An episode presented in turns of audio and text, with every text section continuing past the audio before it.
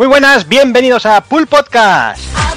Bienvenidos a un programa más, y sí, habéis escuchado bien, Pool Podcast, no ha sido Retro Pool Podcast. La verdad es que este mes ha sido complicado, entre la Master Race que le dio por actualizar Windows 10 en el momento más menos oportuno del mundo, y que vacaciones y para aquí pitos y flautas, pues tenemos que saltar el Retro Pool Podcast. Volvemos con el podcast, pero traeremos en breve ese Symphony of the Night que os lo debemos y lo sabemos, que muchos nos odiaréis. Pero de momento vamos a ir con el Pool Podcast.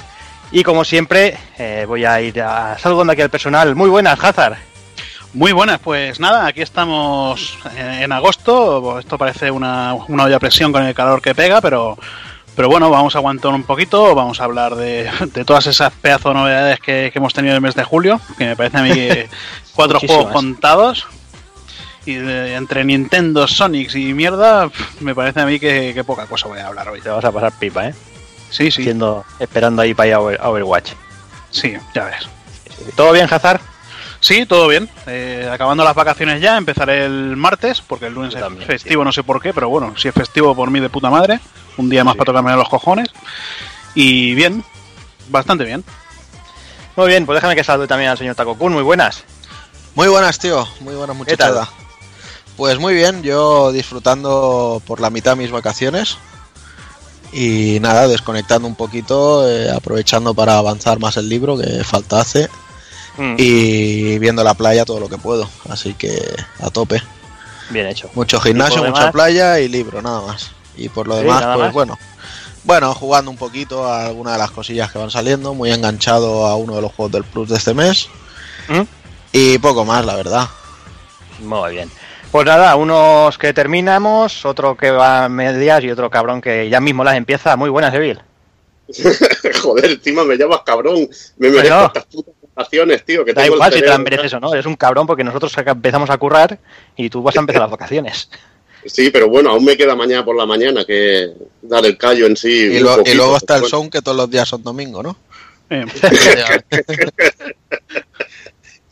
Y nada, muy, muy atareado últimamente con el libro del Pool Podcast y con el libro de Mega Drive Legend, que estamos ya ultimándolo. Dentro de poco se abren las reservas, el día 16, y bueno, en el próximo retro pues intentaremos dar más detalles y hablar con José Ciudad, el jefe de la editorial del libro Mega Drive Legends, y bueno, y explicaremos alguna cosita, ¿no, Jordi? Algo hablaremos, seguro, hombre. Ya le invitaremos a que pase unos minutillos, que nos cuente si quiere. Que nos cuente lo que quiera sobre el libro, que bueno, ahí hemos participado un par de pulpos, el Jordi y yo, y la verdad que nos hemos pegado mucho atajo. Bueno, tú más que yo, pero... Sí, un poquito más, pero bueno, un poquito bastante. Y ahora estamos con el Pool Podcast, que me ha enseñado hoy... Hoy ha puesto Takokun, nos ha enseñado cómo va a ser la portada y es absolutamente deliciosa, una pasada. Menuda máquina que es Nerkin, es un maquinón. Es un maquinón. Que le daremos las gracias, pero bueno, se la daremos públicamente cuando la presentemos. Y bueno, está claro que el tío es una bestia y hay que reconocerlo. Y además que se porta de puta madre con nosotros. Y bueno, dejadme también que salude ya a Sonchama por aquí también, que me falta. Muy buena, gente. ¿Qué tal? ¿Cómo estás? Muy bien, sobreviviendo un mes flojito de videojuegos, con mucha calor, pero bueno, dándole bien duro al principio al Overwatch, un poquito Monster Hunter, Pokémon por allí, Fury, pasándolo bien. Un poco de todo, ¿no? Sí, y ganando más amigos allí por vuestra tierra y tal. ¿Qué? Me gana amigos por vuestra tierra y tal, metiéndome con el Cacao Lat, así, de gratis. Siempre. Porque no tienen ni puta idea, pero bueno. Dicen que me quieren meter el rabo hasta el pecho, así como castigo, y en fin. Fíjate la mierda que debe ser lo que bebes tú, que separamos un trocito de tierra, lo separamos, lo metimos ahí en medio del mar para que no viniera. Sí, ya quise. A los alemanes. Bueno, son, ¿todo bien por allí o no? Mucha fuerza por allí o no. Sí, la verdad que sí. Vamos a ir por la noche un poquito... hacer más fresquete, pero pasarlo bien, claro que sí. Sí, hay que aprovechar el veranito. Claro. Pues nada, ya echar las presentaciones, entre gente paseando por el espacio, gente pasando calor por la playa y poca cosa más. Vamos a ir empezando el programa, ¿no?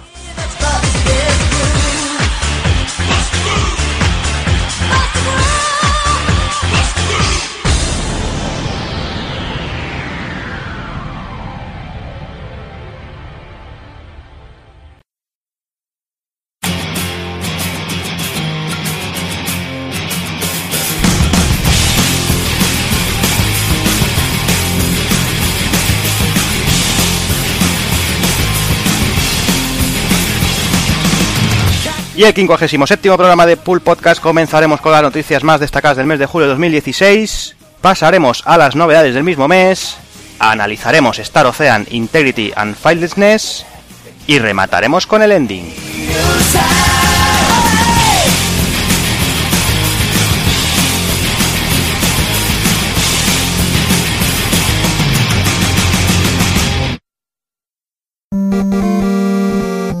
Pulpofrito.com. Me gusta.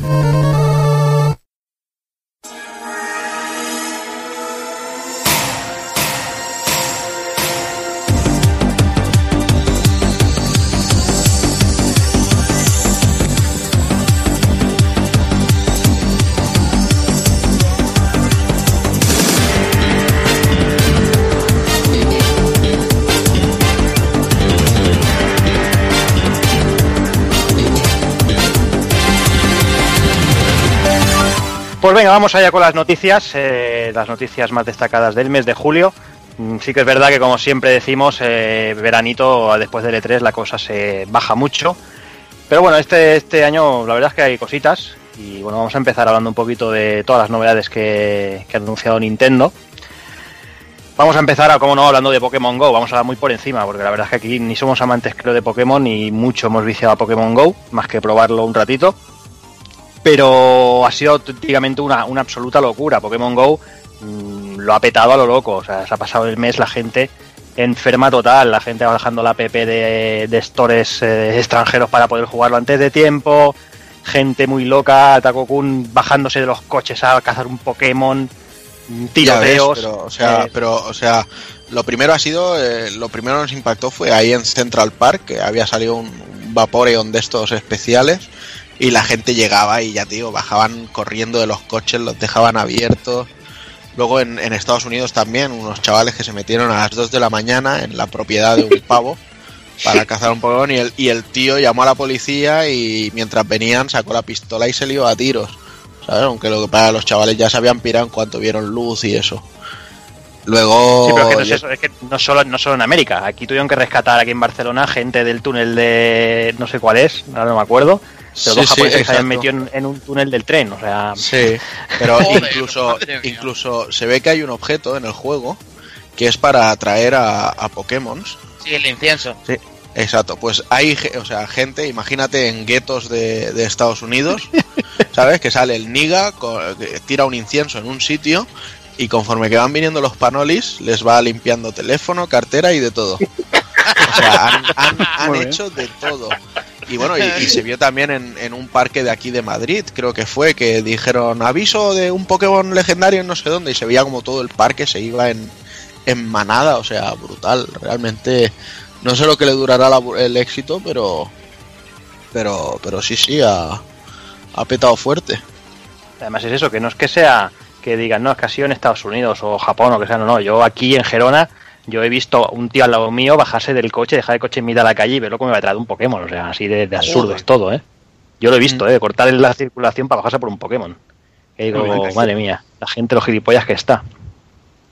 Pero bueno, más allá, pues las cifras cantan, ¿no? Más de $200 millones en ingresos durante el primer mes, batiendo así todos los récords que hay hasta el momento, ni Candy Crush, ni historias de estas.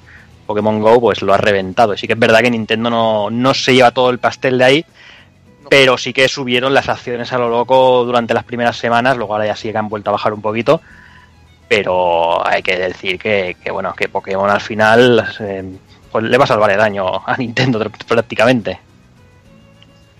Y tal ha sido el éxito, que cositas como... Dime, Takokun. De todas maneras, también digo una cosa, porque el otro día llegó una nota de prensa relacionada con Pokémon GO, con una oferta que hay ahora de Orange y todo esto, y básicamente lo que decían es que el Pokémon GO realmente es de Niantic, ahora no me salía, sí. Que realmente, o sea, Pokémon GO, Nintendo no tiene nada que ver con el juego, es de Pokémon Company, no sé, ya, y 10% del... Exacto. De Pokémon GO y la Pokémon Company se lleva un 20%, creo que es. Con lo cual Pokémon Company es propiedad de Nintendo, o sea que al final se lleva un 30%. Exacto, pero que al final es eso, o sea que de beneficio aportado por el juego, Nintendo se lleva un 30% total. que tampoco es que, bueno, imagino que sí, que con el boom inicial y todo, de todas maneras, 30% de 200 millones solo por decir, pon el nombre Pokémon. Sí, sí, no, está claro. Quien los quisiera, claro. Quien los pillara. Sí, sí. Por eso te digo que al final, quieras que no, por no hacer prácticamente nada. Sí, está claro, o sea, que no han puesto que la arregla año pescada Nintendo, tal como está la cosa.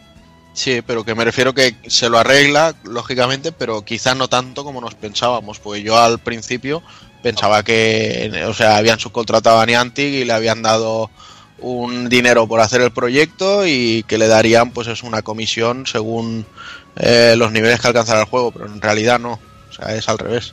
Sí, sí, sí, totalmente.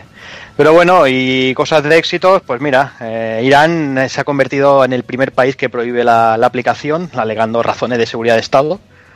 Y bueno, tras esto parece ser que los rusos se van a sumar, lo cual, pero ya es el no va más. Los rusos han dicho que Pokémon GO podría tratarse de un arma para desestabilizar el país. Dice que Pokémon GO aborrega a la gente, que tampoco tienen mucha... O sea, parte de razón tienen, porque yo he visto mucho borrego por ahí, pero que del palo de que están aborregando a la gente para poder invadir el país, o sea, hasta se les va mucho la olla.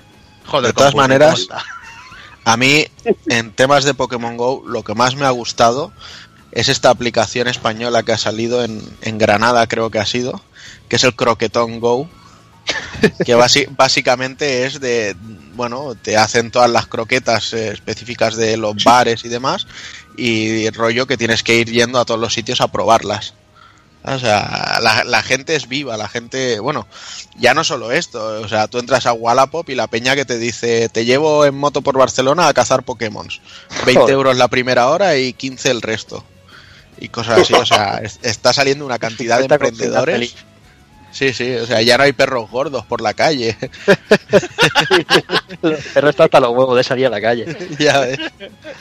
No, si la que se está claro, si el juego en sí, guste más, guste menos, la verdad es que bueno, que lo juega muchísima gente y bueno, y por lo menos invita a la gente a salir a la calle, que le dé el sol, ¿no?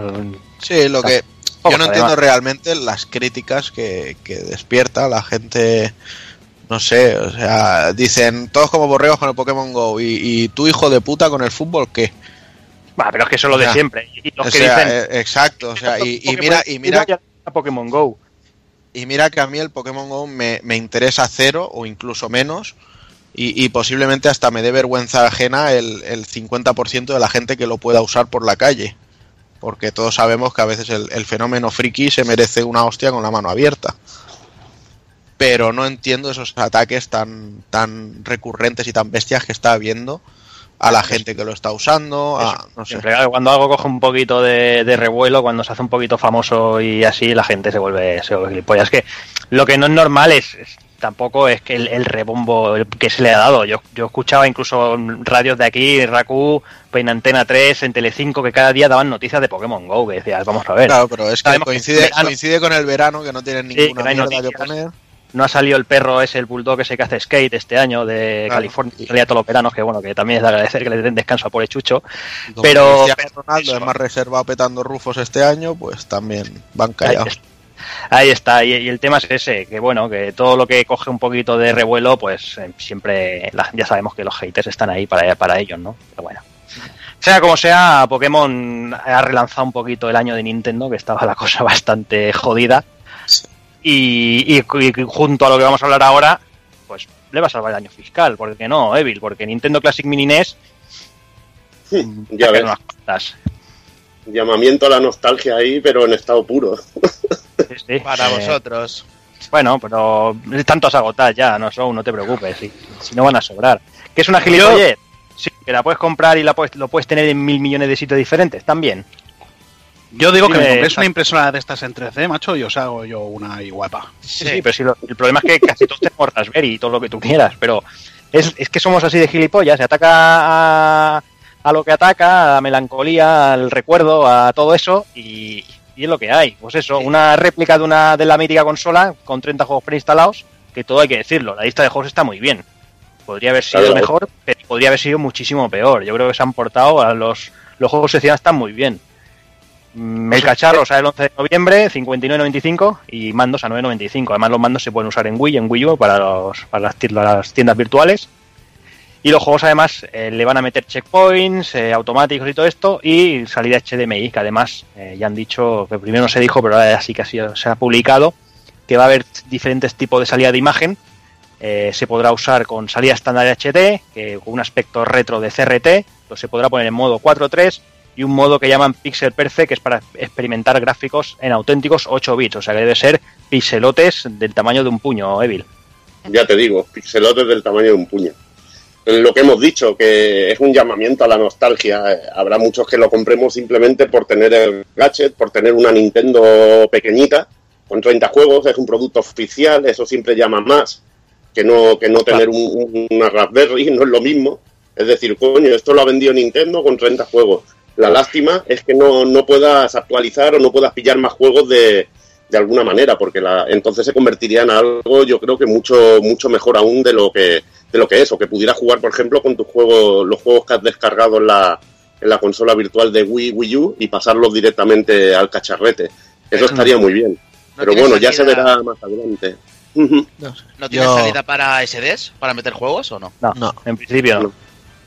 Yo todavía no me he posicionado, la tengo reservada, pero no sé si me la quedaré o no. De todas maneras, si no me la quedo, tengo muy claro que no la voy a comprar para intentar especular y venderla esas mismas navidades. Simplemente cancelaré en Amazon y a tomar por culo. Está claro. No, y lo que decía Evil, ya lo comentábamos, yo lo he comentado por Twitter y eso. Yo creo que Nintendo en esa parte ha perdido una oportunidad de usar el NFC, usar esos amiibos para añadir juegos. Yo creo que hubiera estado muy bien un amiibo con 4 o 5 juegos, o incluso un cartucho con NFC con que le metiera 10 juegos, por ejemplo, a 10 o 20 euros. Y creo que hubieran tenido un negocio ahí redondo, Evil, porque te hacen una réplica de los cartuchos del mismo tamaño que la consola, que lo puedas poner encima de la consolilla, con su cajica y todo eso. Yo creo que se hubiera sido...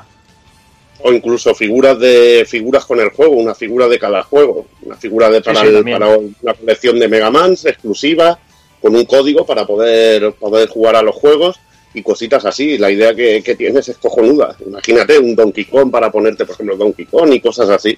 Estaría muy bien. O lo que tú dices, cartuchos recopilatorios y que los pusieras encima y sería ya la hostia. Ya sería lo más coleccionable que te puedas imaginar, o sea, que estaría increíble. Si ya el propio cartucho fuera una tarjeta SD que se mete dentro de la consola, ya sería la puta hostia, pero bueno, sí. Eso ya, yo creo que son ideas y oportunidades perdidas, como bien has dicho.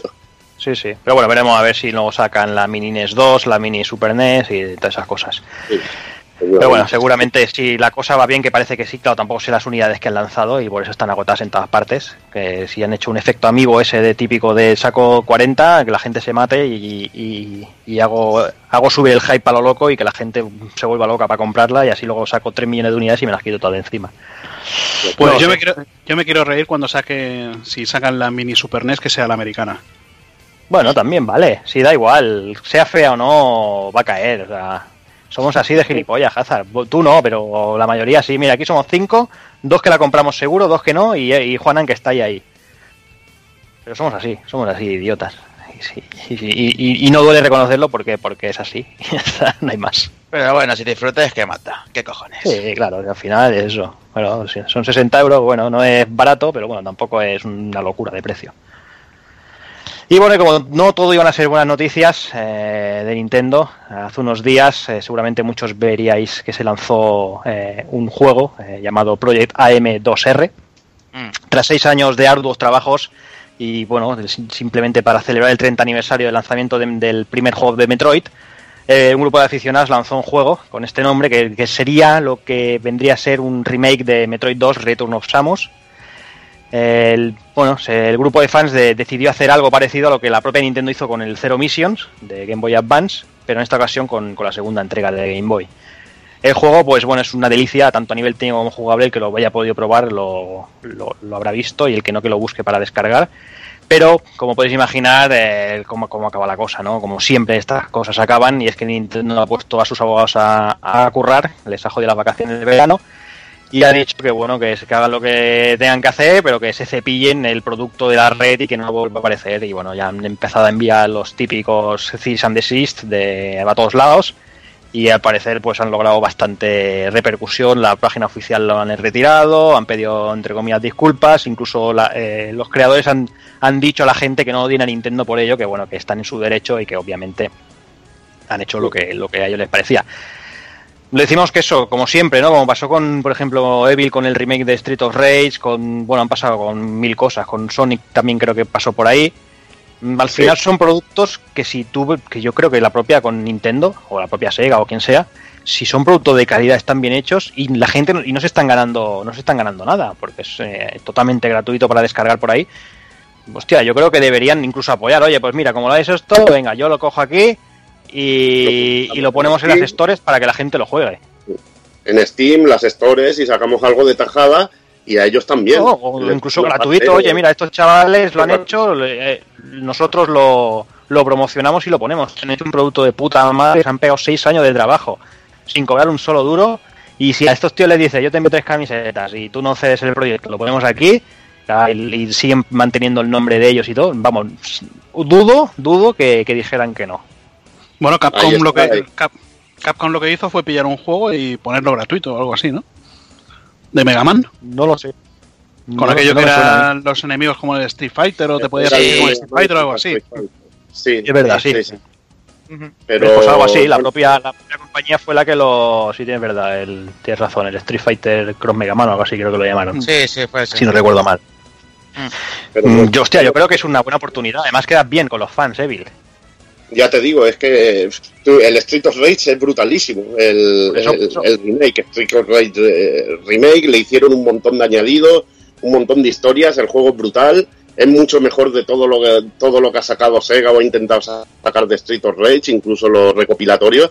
Y es una auténtica lástima que no aprovechen estas oportunidades para hacer este tipo de cosas.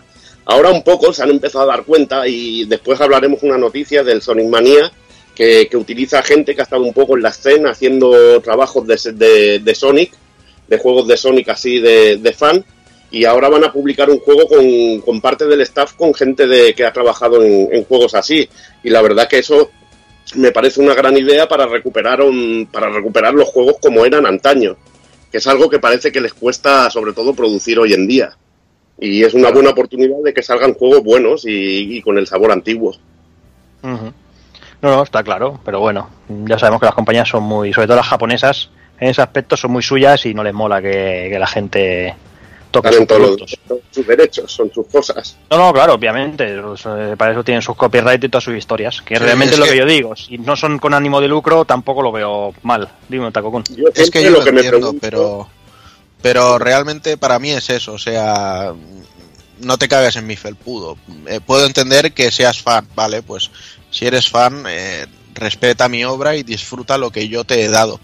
No intentes llevarla más allá porque estás adulterando algo que es mío y que a lo mejor yo no quiero que vaya por ahí, por muy fan desarrollo que sea. O sea, hazte algo tuyo, hazte algo inspirado en mi juego, pero no toques lo mío. Lo dije cuando pasó lo del Street of Rage y lo mantengo ahora. Es que no lo puedo entender. No doy pie. Y mira que para mí, incluso cuando se intentó hacer el del Chrono Trigger en tridimensional y tal, es que no. ¿Es tuyo? No, entonces no lo toques. Y realmente es esa forma de pensar, como bien dices, es muy de Japón. Yo he estado en Japón y he visto un iPhone 3 en su día en el suelo en una tienda, en la entrada, de alguien que se lo habría dejado, y he pasado al día siguiente por ahí delante y el iPhone seguía estando ahí, porque como no es de nadie, nadie lo toca. Sin embargo, aquí no hace falta ni que se te caiga al suelo, o sea, te lo intentan quitar del bolsillo. Son mentalidades y realmente es eso. En Japón es lo mío es mío y lo tuyo no lo toco. Igualmente, yo hay cosas que no entiendo. Por ejemplo, yo he visto copias descaradas, pero a más no poder. Por ejemplo, del Puzzle Bobble, que lo ha copiado la compañía esta que hace los del Candy Crush, tío. Sí. Y no entiendo cómo pueden sacar juegos como el Bubble Witch Saga este. Bueno, pero todo lo que hace esa gente está súper copiado. Es como el Game Boy. O sea, no entiendo cómo no hay denuncias ni historias, porque ha habido cantidad de casos como este y no eran tan destacados como Fighter History, tío. No te extrañe que con los juegos estos de King hayan dicho, oiga, que estamos haciendo un juego y se parece mucho al suyo, tome, pum. No, sí, claro, lo que pasa es que yo imagino que el problema que puede haber ahí es que tú registras el juego en sí, pero quizás el estilo del juego, la jugabilidad no se puede registrar de ninguna manera, entiendo yo, no sé, es una gilipollas que puedo decir yo ahora mismo, y puede ser que puedas decir, pues mira, pues en vez de yo tira bolas aquí que rebotan y quitan las otras, pues yo aquí tiro caramelos, por decir algo, y ya está, y quizás eso no se puede registrar, que igual sería una movida, claro, hacer el rollo internacional ya, meterse en pleitos internacionales y todo el rollo, quizás tampoco les sale la cuenta. Porque tampoco tendría mucho que rascar, no lo sé. Hay muchos pleitos por ese tipo de cosas, sobre todo entre compañías, por los mandos, por controles y cosas así. Porque, hostia, voy a patentar un mando que se lleva por infrarrojos y no sé qué.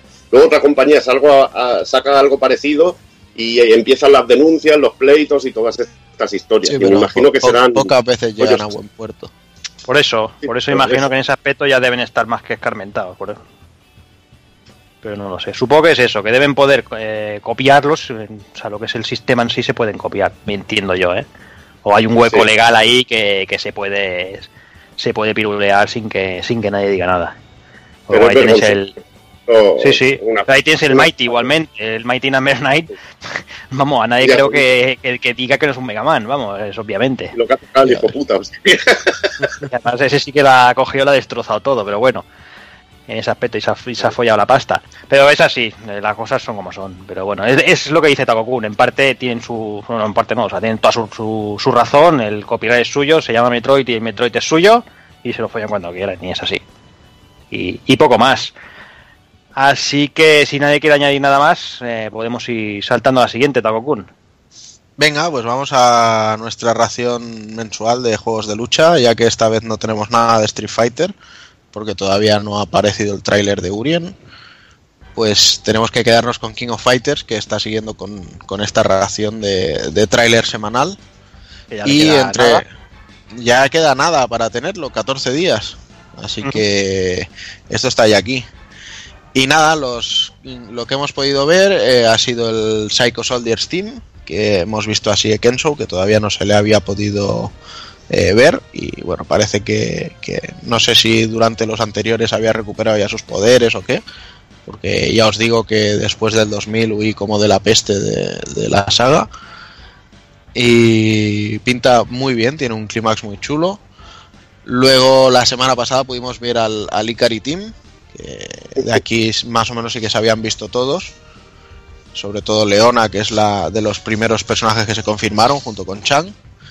Y aquí sí que hemos visto, José, no sé, Zeron, o sea, Evil, no sé si habrás visto ya el tráiler de este equipo, pero el clímax de Ralph, cuando termina de pegar los puñetazos, que sale ahí con las llamas rollo Napalm, en plan saliendo de la guerra, es simplemente épico, es brutal. Me da miedo el Ralph, ya por sí me da miedo por sus piñacos, pero ya, también el Clark, la verdad es que con Clark disfruté mucho con la llave rollo Musculman, tío, me partí mucho la cara. Lo vi más sosete por eso. Pero yo me imagino, por ejemplo, o sea, con Ralph, tú metes un Galactica Phantom y lo enganchas con el clímax. Y la cara del otro debe de ser un poema. Qué puta brutalidad. Le has quitado las pulgas de golpe. Ya. Leona brutal. Yo estoy deseando llevar hasta Leona con los nuevos golpes así que he visto, los aumentados, y la verdad que tengo muchas ganas. Además, va a ser uno de mis players fijos, seguro. Leona, nos pudimos dar cuenta en el tráiler de que parece que controla los poderes de Orochi. O sea, que cuando hace el clímax utiliza los poderes de Orochi, pero no se vuelve loca ni historias. Así que esto puede dar juego. De hecho, hoy han salido los prólogos de todos los equipos en la página web oficial de SNK, y estoy deseando que terminemos el podcast para leérmelas y poder ver un poquito de qué van las historias de cada uno de ellos. Pero bueno, así ya las comentaremos en el próximo programa.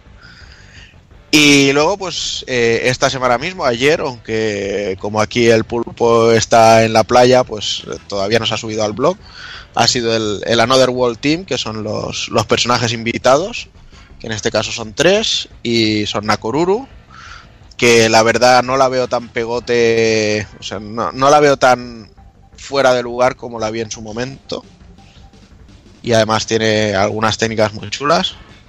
Luego tenemos a Muy Muy, que bueno, viene esta, no sé si salía de los pachincos o de qué juego, pero tiene un rollo kung fu así de, bueno, no sustituye quizá a la Li Xiangfei, pero bueno, se han visto un par de técnicas así bastante chulas. Y luego el último personaje que se ha visto es Love Heart, que también sale de otro juego de estos raros de SNK Playmore, y que básicamente canaliza es como si fuera una pirata. Me recuerda mucho a aquella que salía en el Marvel vs. Capcom 2. Uh-huh. Pero además, bueno, pues la energía la canaliza como en una espada de energía, rollo a la del Kuwabara de Yu Hakusho. Así que, no sé, habrá que esperar a poder probarlas, porque como son personajes nuevos para mí, pues todavía no sabemos mucho más. Y nada, no ha habido nada más de King of Fighters, ni de Street Fighter, ni nada, así que poquita cosa hablaremos esta semana del tema.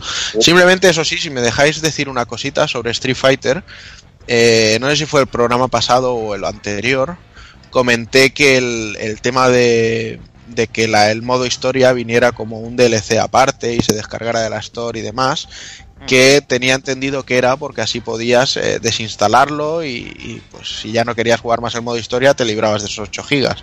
Pues me tenéis que perdonar, es mentira cochina, o sea, salió esa historia, se estuvo hablando, yo lo comenté pero no lo llegué a comprobar y realmente veo que no se puede hacer. Yo lo estuve mirando, que te lo pregunté y lo estuve buscando ahí para quitarlo, pero no había manera. No, yo no tuve huevo de quitarlo, vaya. Nada. Y ya está, ahora creo que sí, que ya está. ¿Con esto ya queda todo el plantel presentado o falta algo? No, todavía faltan equipos por presentar. Creo que falta el Woman's Team, seguro. El Woman's Team, que lleva a Mai, a King y a Alice, que es también de los pachincos, creo, y es un personaje que imita y hace tributo a todos los personajes de Fatal Fury.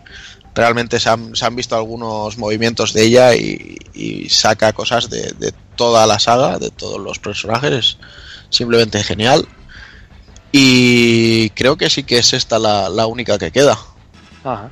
Que imagino que será para la semana que viene y la otra ya sale el juego. Es que de hecho hay sitios en Perú, por ejemplo, ya estaba a la venta el juego. Ah, sí. Sí, se ve que el otro día vi por GAF una tienda así peruana llena de juegos.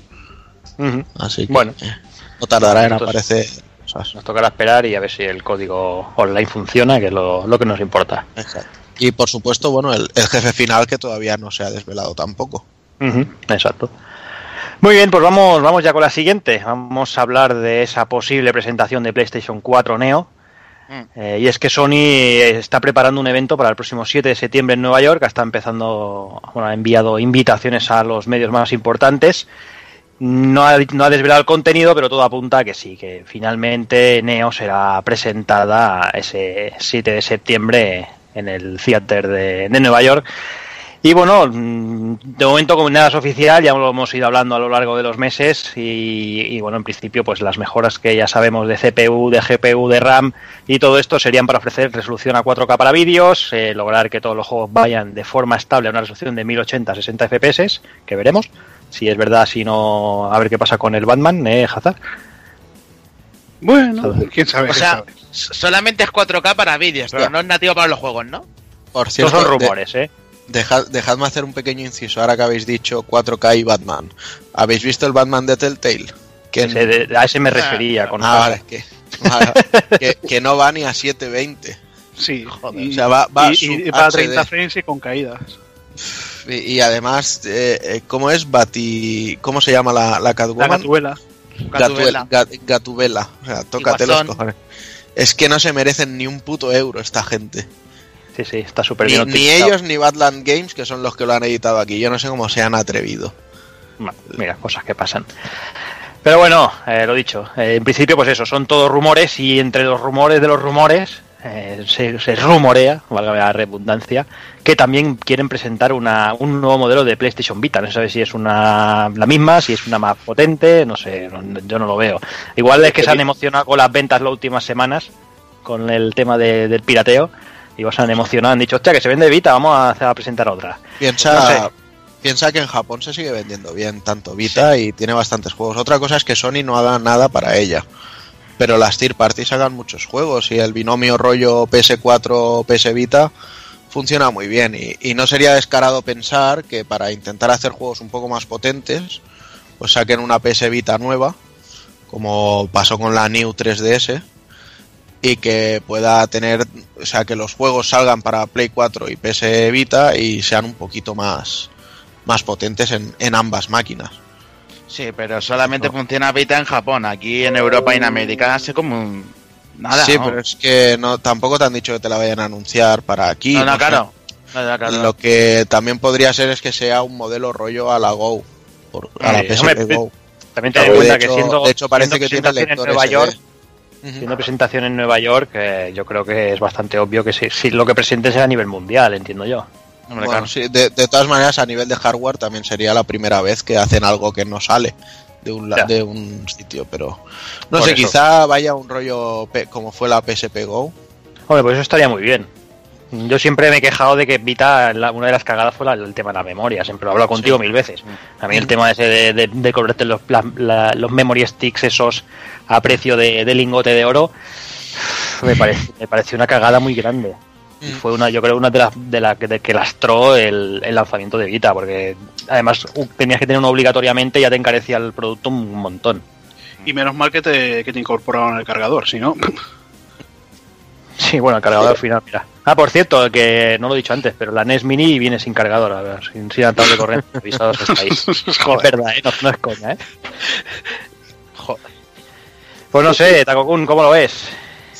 Pues no sé qué decirte, yo expectante estoy a ver qué cuentan y ya está, sabes que ni me hace extrema emoción ni me desagrada la idea, o sea, simplemente durante estos años yo creo que ya hemos aceptado bastante el rollo este de las revisiones de las máquinas. Mi tele no es 4K y no pienso ponerme una 4K hasta dentro de mucho tiempo, creo yo. Que igual la semana que viene me da la vena y me la cambio, pero no avísame sé cuando vendas la tuya. Pues mira, hoy nos ha llegado una tele nueva y tengo que ir mañana a verla. Bueno, la hemos comprado para casa de mis padres, pero ha salido muy bien de precio, 4K con cristal, o sea, es brutal, se ve que es brutal. Y igual hasta me lo planteo, así que ya veremos. Sí, te planteas hacerles el cambio, ¿no? Sí, exacto. Me planteo comprármela y vender esta. Como tú haces con tus Master Race, pues lo mismo, pero con las teles. Sí, bueno, yo lo que hago. Y nada, y los juegos, pues de momento se está diciendo que cosas como lo que hemos visto durante el E3 estaban funcionando sobre una Play 4 normal y tal, entonces de momento no le veo necesidad, pero tampoco digo que a lo mejor no le regale esta Play 4 a mi hermano y me pille una Neo, o sea, quién sabe. Hasta que no lo vea no tendré una opinión. Ahora mismo estoy ahí al 50-50. Hasta que no sea oficial está claro que es absurdo ahora hacer con las conjeturas aquí de si me la compro o no me la compro, porque a lo mejor lo que decimos, igual es solo para vídeo y para... Lo que está claro y bueno, dudo mucho equivocarme, es que harán una presentación bastante más concisa que la que hizo Microsoft con Scorpio. O sea, dudo que salgan ahí, no te puedo enseñar nada, pero esto va a ser la polla. Bueno, a ver, es lo que... está claro, yo creo que si hace un evento exclusivo para eso, obviamente tienen que enseñar la máquina, tienen que dar las especificaciones de pe a pa y tienen que enseñar ya cosas corriendo en ella, obviamente. Claro, tendrán que decir, mira este juego en una Neo y en una normal, mira este tal y así, no sé. Por ejemplo, la gente del No Man's Sky dice que con la Neo pues las posibilidades del juego son infinitamente superiores. Y el aburrimiento también. Pues no lo sé porque no lo he probado. No, sinceramente no es un juego que me llame mucho la atención. Normal. Entiendo, a ver, conozco gente que está muy enferma con él. A ver, y que a lo mejor ven absurdo la enfermedad que habéis pillado vosotros con el Overwatch. O sea, hay juegos para todos los gustos. Y esto es un sandbox infinito. Sí, bueno, sin cooperativo. Sin cooperativo. Sí, con una pegatina. Sí, si le quitan la pegatina es cooperativo. Sí, he estado viendo esa historia hoy también. Eso sí que es muy cutre. Yeah. Pero bueno, quieras que no, si realmente presentan esto, o sea, se presenta un final de año calentito. Entre esto, NX y todas esas cositas que están por ahí en el aire, bueno veremos cómo evoluciona la cosa. A ver, porque NX también cada día sale patente nueva de Nintendo. Una que si es mandos de plástico, que si la otra se pone por aquí, que si por allá. Y también va a ser una puta locura al final, ya verás tú. Al final va a ser un Transformer ahí de la hostia. Que ríete tú de la Mega, el 32X y el Mega CD. Ya ves. Pero bueno, lo dicho, dejando conjeturas y futuribles a un lado, vamos con el presente, Tago-kun, vamos con Quantum Break, ¿no? Porque también hay movida. Venga, pues parece que sí, que lo que parecía ser una carta triunfadora de Microsoft está jugando unas cartas un poco feas. Y es que se ha anunciado que en breve saldrá Quantum Break para Steam, con lo cual deja de ser exclusivo de la plataforma Xbox One, Windows 10.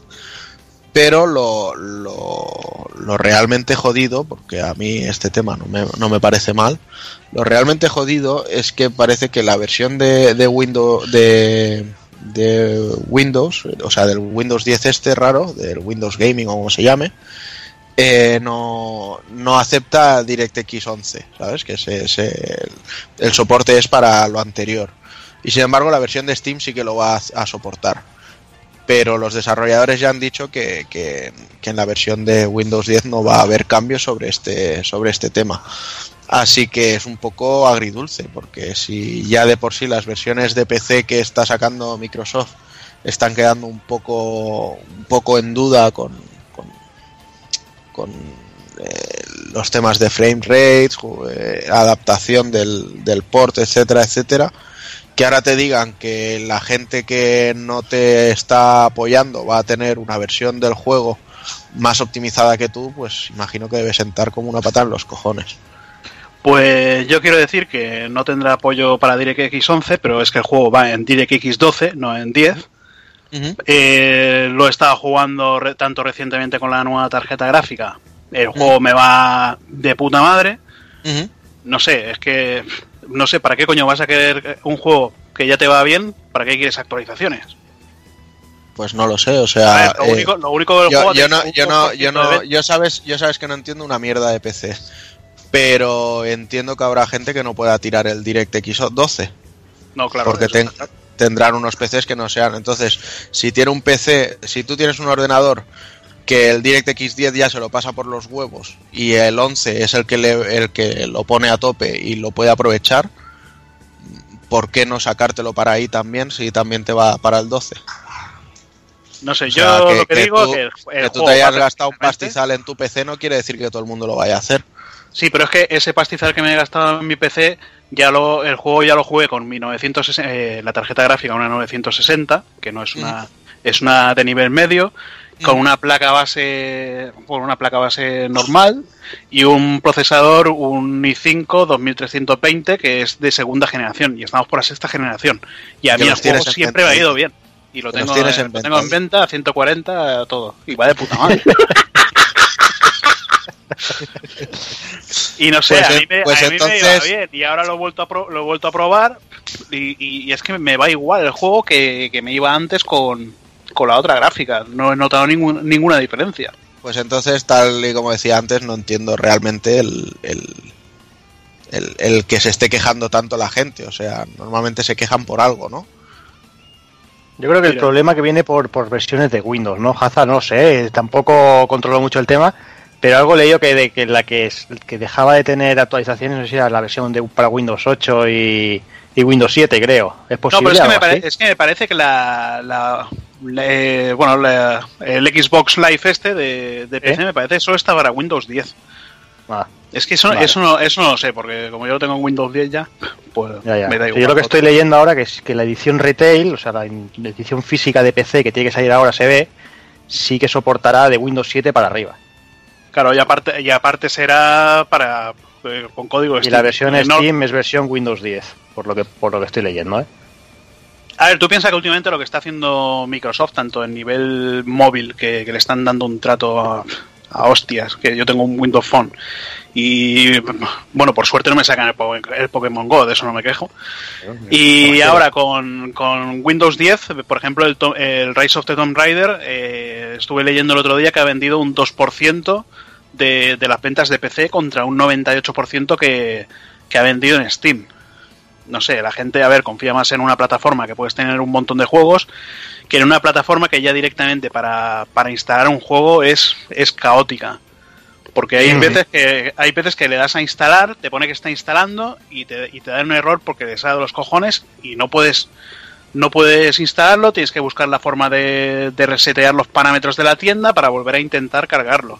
Aparte, antes solo podías descargar el juego en la unidad C y luego tener que ir a la opción almacenamiento para moverlo. Ahora con la última versión me parece que ha habido una actualización últimamente y el otro día estuve probando. Y ahora cuando vas a bajar un juego de la tienda sí que te deja elegir en qué disco duro quieres bajarlo. No sé, hay cosas que no sé. No sé, por lo que estoy leyendo yo ahora, tal cual, realmente la gente está diciendo que con DirectX 12 la cosa no está funcionando bien, el juego no se está moviendo bien en Windows 10. Y que bueno, y que van a, o sea, se ha hecho una actualización de mejora del rendimiento a principios de julio para esa versión, pero que para DirectX 11 no van a hacer nada y que se supone que va a ser la que ofrezca mejor rendimiento, pero será solo para las tiendas digitales de Valve, o sea Steam y la edición física. Bueno, yo mira, por mí de puta madre porque así me lo compró en físico también. Ahí, a gastar. Bien hecho. Pues nada, pues no sé, al final la polémica entre comillas ha quedado ahí un poco rara porque es lo que decimos, tampoco veo gran inconveniente en como comentaba Hazard, pero bueno. Oye, que yo jugué al Batman Arkham Knight de PC a 30 frames y... Sí, no, tú eres un superviviente, tío. Ya está, y ahora lo puedo jugar a 60 frames, a 1080 todo a tope, y hasta 4K a 30 frames, o sea... Y da saltos igual, ¿no? Sí, tanto ya. Total, me costó gratis, me lo dieron con la otra gráfica.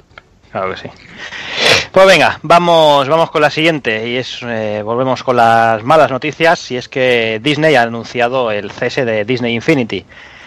Como seguramente habréis leído, tras el anuncio por parte de Disney de cancelar el desarrollo de todo lo que tenía que ver con Disney Infinity, los padres aquí de Mickey Mouse han anunciado que todas las compras online quedarán bloqueadas y que a partir del marzo del 2017 se cerrarán los servidores. Es decir, a partir de entonces no se podrá jugar online ni se podrá bajar contenido creado por otros usuarios. Cosa que, bueno, que hasta cierto punto es normal. Tú tienes tu juego, cierras servidores, te jodes porque no tienen éxito y juegas con tus juegos. No sería mucha noticia, porque la mayoría que lo compra es para tener los muñequitos en la estantería, si no fuera porque solamente las versiones que se han comprado, las versiones de PC que se han comprado en Steam o en Apple TV, podrán ser jugadas offline a partir del 30 de septiembre de este año. El resto de versiones, o sea, las versiones compradas en PC en otras plataformas, en iOS, en Android o en el Amazon Market, quedarán totalmente inservibles, no podrá ser arrancado ni para jugar offline. Así pues, lo dicho, solamente las versiones de consola, las de Steam y la de Apple TV podrán seguir jugándose offline más allá de marzo del 2017. Cosa que me parece muy fuerte. O sea, una cosa es que tú no puedas conectarte al servidor y descargar material o comprar cosas, y otra cosa es que te deje el juego totalmente inservible. Hostia, no sé. Sí, es una patochada increíble. Estas son las bondades, no, los defectos de la era de todo conectado e internet, que bueno, ocurren estas cosas y te jodes, te lo comes. No, pero es que esto yo creo que sería tan fácil como que lanzaran un parche. Sí, yo creo que eso con un parche se solucionaría. Una cosa es que tú no te lo vas a volver a descargar, pero si tú te has descargado, oye, hacemos un parche para todo el que lo haya comprado en ese tipo de, o sea, en esos sitios, tú lo instalas y a partir de ahora podrás jugar offline lo que quieras, con tus muñequitos sí. y con los mundos que vienen ya descargados, pero no podrás descargar nada más. Pero hostia, es que te están jodiendo el juego directamente. Sí. Totalmente. Sí. No sé, es que además si esto se pone de moda, madre mía, cómo acaba la cosa. Muy loco todo. No sé cómo lo veis. Supongo que mal, pero no sé si alguien quiere comentar algo del tema. Yo sé que Juan la ha jodido, que le han cancelado unas cuantas figuras que... A mí me ha jodido muchísimo, porque además vi un par de figuras de Spider-Gwen y de Doctor Extraño, que tenía una pinta impresionante y me ha tocado muchísimo las narices que no vayan a llegar a salir nunca. ¿Pero vas a jugar? Ah, sea, me da igual jugar o no, yo quiero las figuras. No, pero esas no, que han cancelado las figuras. Es que me queda en plan, ¿pero qué coño? ¿No? O sea, yo estoy coleccionando todas las figuras de Marvel del Disney Infinity. Mm. Y de hecho me he jugado los juegos de los playsets de Marvel. O sea, tiene unas historias pues entretenidas y ya está. No le pedía mucho más. Bueno. Como todo lo de Marvel. Vaya tela. En fin, ya que estoy contigo, Hazard, vamos con la siguiente noticia. Vamos con las novedades de Overwatch. Sí, yo creo que si el mes pasado nos criticaban por darle coba a Street Fighter 5, pues por darle al Overwatch. Y nada, pues lo que llevamos de verano, pues hemos tenido varias novedades en el juego. Hemos tenido el añadido del modo competitivo con un personaje nuevo, que sería Anamari, que Anamari sería la madre de Farah, otro personaje del juego egipcio, que va con jetpack, lanza misiles. En esta ocasión pues tenemos a Anamari, que sería un personaje de apoyo o curandera. Va equipado con un rifle francotirador, aparte de una granada, y que tanto el rifle francotirador como la granada sirve para darte vida a los compañeros de tu equipo o quitarle vida a los personajes del equipo rival. No. Algo que es una... ¿Cómo que no? No quitas vida con la granada. Lo que haces es denegar la cura. Bueno, denegar la cura... No, sí, también envenenas, ¿eh? Y te quita vida con la granada. Que a mí me han dado por una granada y me han matado. O sea que... Que bueno, y nada. Y aparte tenemos lo que serían los juegos de verano. Que bueno, venga, es un chama que está aquí animado. Pues nada, los juegos de verano, coincidiendo con los Juegos Olímpicos de Brasil, nos han metido skins y un modo nuevo de juego. Las skins son para tres legendarias, especialmente, son las de Lucio, el jugador de fútbol, Zarya de halterofilia, levantadora de peso, y Tracer velocista. Y luego un par de skins épicas residuales para el resto de personajes, no todos, grafitis y... ¿qué más gestos eran, no? Si no me equivoco. Sí, grafitis, gestos, poses, sí, grafitis, gestos y poses de victoria. Poses de victoria y para todos, ¿verdad? Sí. No, solo hay para 4 o 5 que es con medalla, que sale el personaje con las medallas. Me parece que está para Reaper, para Mei, para Torbjorn. Torbjorn y... Zenyatta también. Sí, Zenyatta. Y luego, pues el nuevo modo que han metido, que es el que está dando muchísima gente, incluso dedicándose únicamente a eso, en vez de pegar tiros, que es el Lucio Ball. Que es como traer Rocket League a Overwatch. Pues llevas a Lucio y con la pelotita a marcar gol. Me parece que la forma de las porterías y todo es igual que Sí, totalmente. O sea, moverte rápido, golpear con la onda, usar el super que tiene, la habilidad especial para traer la pelota y poder hacer jugadas. Y está bastante bien para ser un añadido que han metido ahora en verano. No sé, luego hay gente que dice que es un timo el juego y tal, pero yo lo veo muy bien y que se están currando y cuidando a la comunidad, la verdad. Bueno, aparte que están modificando personajes como McCree, que todavía no saben cómo ponerlo, le aumentan el rango de ataque. A McCree va a llegar un momento que lo van a quitar directamente del juego, o sea, lo están nerfeando tanto que al final lo van a quitar directamente. Sí, es que cuando pusieron a Ana le pusieron mayor distancia de disparo, de impacto. Y parecía un francotirador, estaba tomado por culo y te volaba la cabeza. Luego le quitaron, le han puesto un poquito más de rango medio. Pero bueno, hostia, lo que vi con Ana Mari es que la gente lo que hacía, no sé si lo habrán arreglado ya. O sea, a lo mejor se cogían a 2 o 3 Ana Maris de estas y pillaban a un tío del otro equipo. Le te pegaban el dardo de sueño y calculaba el tiempo para que justo antes de que se fuera a despertar se lo tiraba otra vez. No, sí, así, y mientras se les regeneraba el poder usar la habilidad, pues se lo hacía el otro. Y así eliminaban, o sea, sacaban al pavo de la partida por inactividad. Y entonces dejaban al otro equipo con un personaje menos. Joder. Sí, se puede seguir haciendo, claro. Pero eso es porque eres un inútil, te han pillado, te jodes, ya está. Hombre, si te han pillado, pues que te dejen dormido, ¿no? O te duerman toda la partida si quieren, o te maten, pero que te echen de la partida... No, porque alguien te ha pegado un dardo para dormirte. Pero es que confía en tu equipo, que te ayuden a salir de esa y empiecen a echarlas. O sea, si te están haciendo eso a ti, Yo creo que el tema sería que... Yo no veo bien que te echen de la partida. Yo creo que el tema sería que, igual que cuando la Mei te congela, que te, le puedes dar un puñetazo a un compañero tuyo, te puede dar un puñetazo para descongelarte, cuando te duerme la Ana, con un puñetazo te tendrías que salir del sueño también. Con un puñetazo de un compañero. Pero igualmente... Es que eso hay que coordinarlo demasiado bien, ¿eh? Porque el dardo tampoco tiene tanto alcance y acertar, además, no estaría fácil. Bueno, si está dormido es fácil, ¿eh? Sí, no, ya, pero para coordinar todo eso hay que... no sé.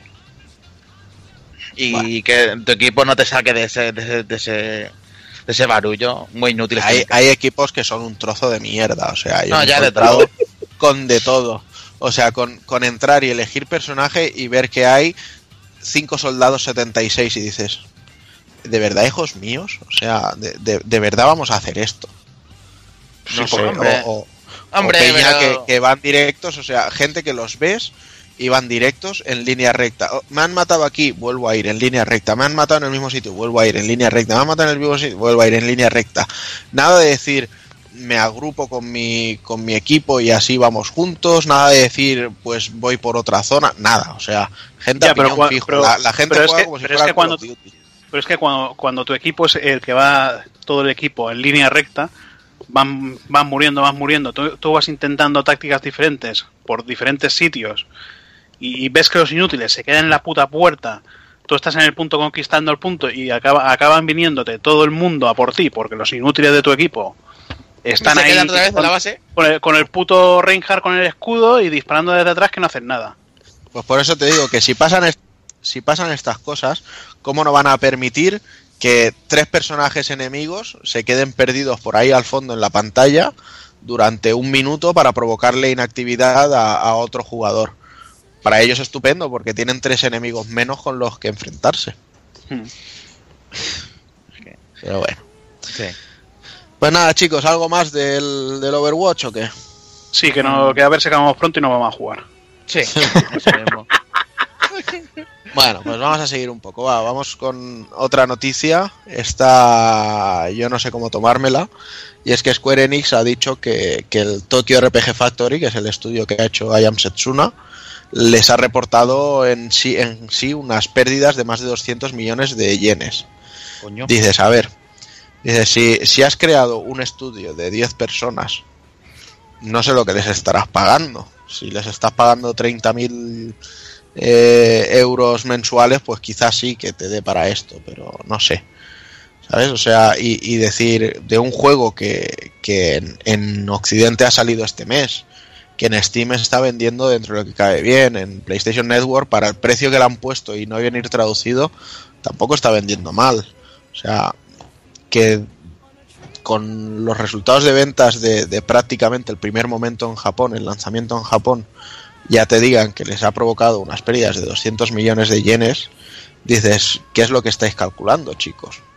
Que para que, por otro lado, yo pienso, dices, a ver, si han comprado oficinas, si han comprado Macs, estaciones de trabajo, tabletas, bla, bla, bla, mucho material, muchas historias, muchas pijadas... y demás, o sea, no es que el juego les haya supuesto unas pérdidas de 200 millones de yenes, es que fundar el estudio les ha costado ese dinero y ahora pues todo eso lo tendrán que ir recuperando. Falta, bueno, un detalle es que falta lo que has comentado, las ventas occidentales aún no están en el cómputo de esas pérdidas, o sea que pueden ser bastante inferiores. Si luego contamos, oye, pues hemos hecho 50 o 100 millones de beneficios en Occidente. Hay que descontar eso a lo que son las pérdidas del juego. Claro, también es que a mí lo que realmente me parece mal es que digan que este juego les ha ocasionado esas pérdidas. No es el juego. Cuando en realidad es la inversión que han hecho en fundar una nueva oficina, un nuevo estudio, en comprar herramientas de desarrollo, etcétera, etcétera. Eso les ha costado un dinero porque gratis no se lo iban a dar y también, hombre, claro, por mucho que es un estudio de 10 personas, han tenido a 30 freelance contratados también, o sea, ya tienes un equipo de 40 personas. No, la culpa no se la echan al juego que han sacado, se lo echan a lo que es el estudio que han creado, y el estudio les ha costado ese dinero. Pero bueno, hay que tener un poco de paciencia y esperar a que de rendimiento, no lo vas a tener de golpe, y sobre todo si cuentas tú lo que has dicho, todos los gastos de hacer la empresa, las oficinas, etcétera, etcétera. Eso con el tiempo me imagino que irá mejorando. También hay que hacer una buena campaña de publicidad al juego, y hubiera sido a ti muy positivo que, por ejemplo, se hubiera publicado también en 3DS, aunque perdiera algo, y en PS Vita en formato físico, en Play 4 en formato físico, a un precio reducido. Yo creo que hubiera vendido muchísimo más. O que también traerlo aquí en PS Vita, que aquí ni siquiera lo han traído. O sea, aquí ha llegado para Play 4 y Steam, en digital solo, 40 euros y en inglés. O sea, las condiciones en las que ha llegado son las peores. Para vender a nada. Y aún así se le está apoyando, o sea, está recibiendo un apoyo. Está funcionando incluso mejor que cuando ha salido el Final Fantasy IV Heroes of Light de las DS y 3DS, o sea. Pero bueno, tienen que poner por su parte también.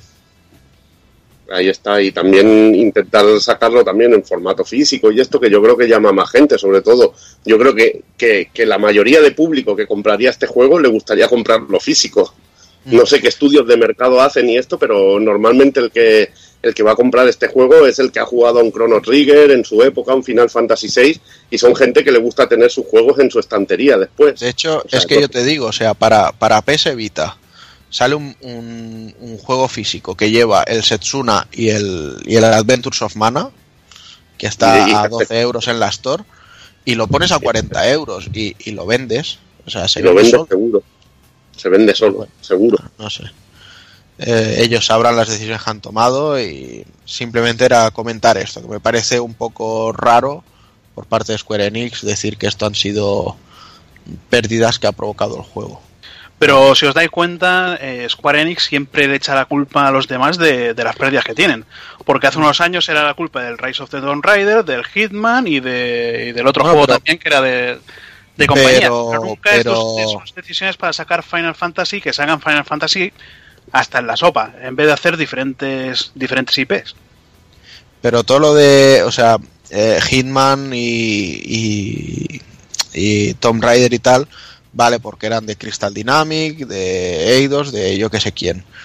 Pero es que el Tokyo RPG Factory lo han fundado como una subsidiaria de Square Enix, o sea, es de ellos mismos. Sí, pero no es como es como un estudio indie, sería. Sí.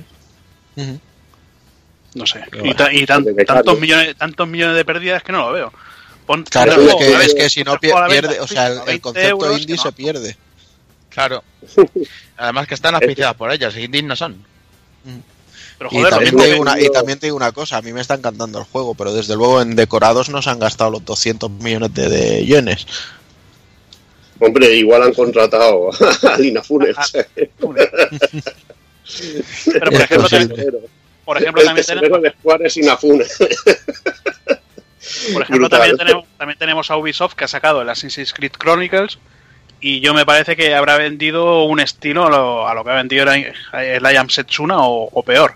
Y es un juego, macho, que tienes 3 juegos en un mismo disco a 15 euros. No sé. Bueno, no sé. De todas maneras, y siguiendo con Square, para dejar ya un poquito el tema este del Tokyo RPG Factory, simplemente comentar que estos días se anunció un Season Pass para Final Fantasy XV, y la gente de nuevo se llevó las manos a la cabeza. ¿Cómo se atreven a poner un Season Pass? Dices, a ver, no ha habido Season Pass en el Witcher, no hubo Season Pass en los Dragon Age, no ha habido Season Pass en los Fallout, o sea... El mundo del RPG está lleno de Season Pass. ¿Por qué ahora? Porque lo haga un Final Fantasy y hay que llevarse las manos a la cabeza. O sea, simplemente pues te van a ampliar la historia, ya no la historia principal, sino van a ser capítulos de los otros personajes. Entonces serán 6 capítulos el Season Pass, 3 de ellos serán rollo armas y cosas del estilo, y los otros 3 serán capítulos para poder controlar y saber más de la historia de Gladiolus, Igni y de Prompto.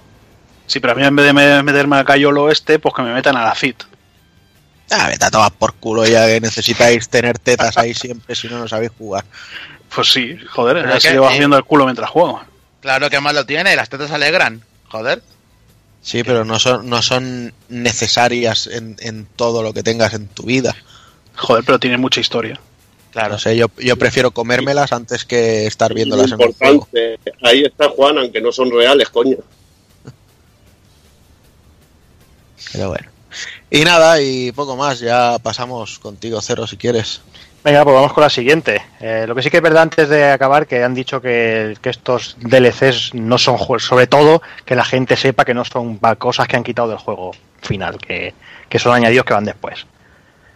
Porque como siempre hay gente que dice, es que esto lo han quitado del juego para vender la parte. Bueno, ellos juran y perjuran que no, que es contenido que se ha generado aparte del juego, pero bueno. Pero una cosa es que sea contenido que se ha generado, pero joder, ¿cuándo sale el juego? En octubre. ¿Cuántos meses? Lo voy a meter dentro, obviamente. Lo pueden meter dentro del juego, tanto, igualmente. Y tanto que sí. No sé. Entonces no ganarían dinero. Claro. Bueno, pero es que tampoco tienen fecha de lanzamiento los DLCs. Igual el juego sale el 30 de septiembre y el primer DLC sale en noviembre. Pero está planificado. Claro, está planificado y también está planificada una fase 2 del Street Fighter, yo qué sé. O sea, el Witcher ha tenido sus DLCs y tú consideras que ha sido contenido recortado. No, porque no son DLCs, son expansiones del copón, así de claro. Llámalo como te salga de la polla. Venga, vamos a poner el mismo suelo vacío lleno de arbustos infinitos y árboles infinitos. Sí, seguro. Igualito. Y venga, le recortamos por una Dark Souls y ya está. Le recortamos frames al brujo y ya está. En fin, lo que hay que escuchar aquí. Ay, venga, seguimos, va, lo que decíamos. Vamos con la siguiente, y es que, bueno, las cosas empiezan a ponerse. Si antes hablábamos de los servidores del Disney Infinity y todo eso, la cosa empieza a ponerse un poco peleaguda. No sé si os habéis dado cuenta, la última actualización del PS Network, de la Play 4, se volvió a tener que aprobar las típicas de este contenido, ¿no? Las de los términos de uso. Eso que no lo leemos nadie, que hacemos, lo he leído todo, hacer todo para adelante. Pues ahí Sony, en este caso, ha metido una nueva cláusula que dice que si no accedemos durante 2 años a nuestra cuenta, desde una consola, podrá eliminar la cuenta y además se perderá todo el contenido comprado en esa misma cuenta. Gitanada del... Sí. A ver, 2 años es mucho tiempo, tienes tiempo de entrar y todo lo que tú quieras, pero si es algo que tú ya has comprado, a mí, ¿qué quiero que os diga? A mí me parece una tocada de huevos, me parece una gitanada muy grande, porque si es un contenido que tú ya has comprado y está vinculado a una cuenta, yo no entiendo por qué te tiene que cancelar la cuenta, borrártela. Eso es como si tú tienes una cuenta del banco con 1.000 euros y durante 2 años la tienes ahí perdida y coge y te la cancela y se queda la pasta. Más o menos lo mismo. Claro. Que lo hacen a su manera, pero... No, ellos te lo quitan de otra manera, pero bueno, al final todos los que perdemos somos nosotros. Pero no sé, me parece muy ruin por parte de Sony. A ver, yo entiendo que sí, que 2 años una cuenta inactiva, pero vamos, que a ellos tampoco les pide pan una cuenta inactiva, creo yo. No sé cómo lo veis. Yo la verdad es que no tengo ni puta idea porque, no sé, a mí no me ha salido eso o le he dado a la X como tú dices. Sí, siempre, normalmente en todas las actualizaciones de firmware de Play 4 te sale un seguido de aceptar y eso, y ahí han aprovechado o lo tengo puesto automáticamente para que se me actualice por la noche. Pero tienes que darle, tienes que... Sí, lo ves por cojones, sí. Pues sí. Lo que sí me suena que están diciendo que estos días están robando cuentas de PSN y hay gente que se ha encontrado pues con gastos de 130 en su cuenta, gente que con su cuenta ha comprado artículos, les ha cambiado la ID suya, se han quedado a su cuenta y parece que últimamente la gente está teniendo bronca con Sony por eso, porque aparte dice que si te roban la cuenta pues ellos se van a las manos y te jodes. Sí, va. Bueno, ahí está la cosa. También hace unos días, lo que pasa es que esto quizás no es tan grave, Microsoft también anunciaba por su parte que tras la última actualización, también de los términos de uso, en esta ocasión si no entrábamos a Xbox Live durante a lo largo de 5 años, también perderíamos nuestro gamer tag, solo el gamer tag. Esto ya no es tan grave porque realmente nuestra cuenta, como va linkada a la Microsoft, la cuenta de Microsoft, ya sea Hotmail, ya sea Outlook o lo que sea, en principio lo que está comprado y lo único que quieres es el gamer tag. A ver, hay mucho margen, en principio tampoco es algo muy de esto, pero es que el negocio está aquí. El otro día hicieron una limpieza de gamer tags que estaban inactivos desde hacía más de 5 años. Y ahora, bueno, hace un tiempo, tú te puedes cambiar el gamer tag y si lo quieres coger, te cobran 9,95 euros, porque yo lo he probado. Por curiosidad lo he probado y he visto que te cobran 10 eurazos por cambiarte el gamer tag. Con lo cual, sí que ahí ha venido a buscar el negocio claramente. Pero si tú, por ejemplo, te pillas un gamer tag que tenía otra persona con varios juegos comprados... No, porque tú solo compras el gamer tag, lo que es el nombre de la cuenta sigue siendo la misma. La cuenta va linkada a tu correo. A tu Xbox y de esa de mierda que puedes tener, el de Hotmail o el que quieras, puedes linkar. Ah, bueno. Y por encima de eso va el gamer tag, que es el que muestra a la gente o a tus amigos y toda la historia. Pero si tú ese gamer tag lo puedes cambiar, pero tienes que pagar 10 euros. Entonces lo que han hecho ellos es liberar un montón y cada 5, los que vayan caducando los irán liberando para si alguien quiere cogerlo, se lo ponga y pague esos 10 euros de rigor, obviamente. Que además creo que no se puede, porque ahora iba con puntos, ¿verdad, Evil? El tema de Xbox Live ya no iba con dinero, ¿no? No, ahora siempre va con dinero. Lo de los puntos se acabó ya hace muchísimo tiempo. Acabó el dinero y se cepillaron el dinero y ahora hay que pagar con... O sea, se cepillaron lo de los puntos y ahora va solo con dinero. Con lo cual es eso, 10 euracos si queréis cambiar el gamer tag. No, lo he dicho, no es tan grave como lo de PlayStation, porque el tiempo no es el mismo y las afectaciones, entre comillas, tampoco es la misma. Pero, claro, tú imagínate, tú te saltas una generación de consolas, por lo que sea. Tú solo compras una consola, en este caso. Yo solo me compro en este año la Play 4, por decir algo. Claro, tú puede ser que estés 5 años sin comprar una consola de Microsoft, pero puede ser que de aquí a la siguiente generación tú te compres la nueva Xbox, o al revés, o te compres si es la de Xbox y pierdes el gamer tag, bueno, todavía. Pero si en vez de comprar Play 4 compras One y no compras hasta Play 5... todo lo que tienes en el PS Plus a tomar por culo, o sea, en el PlayStation Network. O sea, me parece muy ruido. También te digo que iniciar sesión desde el PC o desde no sé si se puede, Android App... Sí, pero no sé si cuenta, me refiero. En teoría sí, cuenta, tú estás accediendo a tu usuario. Sí, pero no sé todo. Tú en el PC tienes toda tu información, amigos, puedes enviar mensajes... Incluso en el móvil. Todo. Lo sé, pero que bueno, que es igual. Tú que tienes que ponerte una alarma cada 2 años y entrar en tu cuenta. Pues, claro, eso es como los puntos Nintendo, que se te caducaban y no te dabas cuenta. Claro.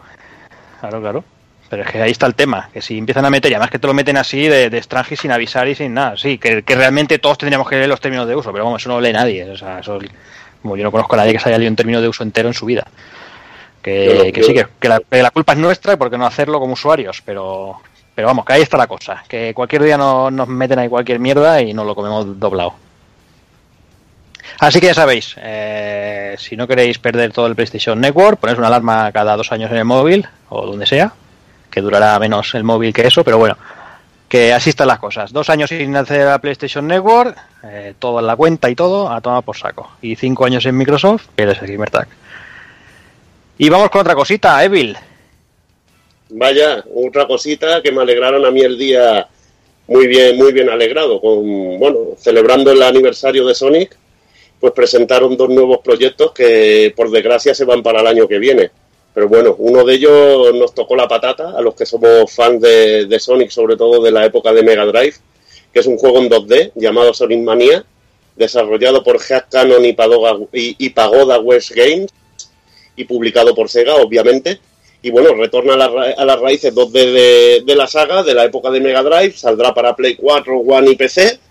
Y nada, nostalgia en estado puro. Un juego en el que participan gente que estuvo trabajando en el port del Sonic CD, que es maravilloso para 360 y bueno, para el Xbox Live y el PlayStation Network. Y la verdad que tiene una pinta increíble. El juego incluirá niveles antiguos de Sonic, arreglados, remezclados, en que hay nuevas zonas. Por ejemplo, el primer jefe final, el Robotnik que te salía con aquella bola gigante, se complica un poquito más, es bastante más divertido ese jefe. el rediseño, y bueno, y se añaden también un nuevo movimiento llamado Drop Dash, y también un nuevo nivel que se ha visto, que se llama Studiopolis, que la verdad que tiene una pinta increíble. La música es auténticamente espectacular, y bueno, y ver las mecánicas nuevas que han puesto y nuevas cosas que hace Sonic, increíble. También dicen que podremos jugar, además de con Sonic, con Tails y Knuckles, y yo deseando que llegue el juego.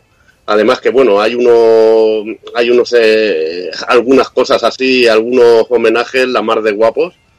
Por ejemplo, el de la furgoneta aquella rollo Daytona USA, y creo que un cartel que salía en el Street of Rage, que también estaba ahí cambiado el logo, pero muy parecido. Ese tipo de cositas que a todo fan de Sega le mola mucho.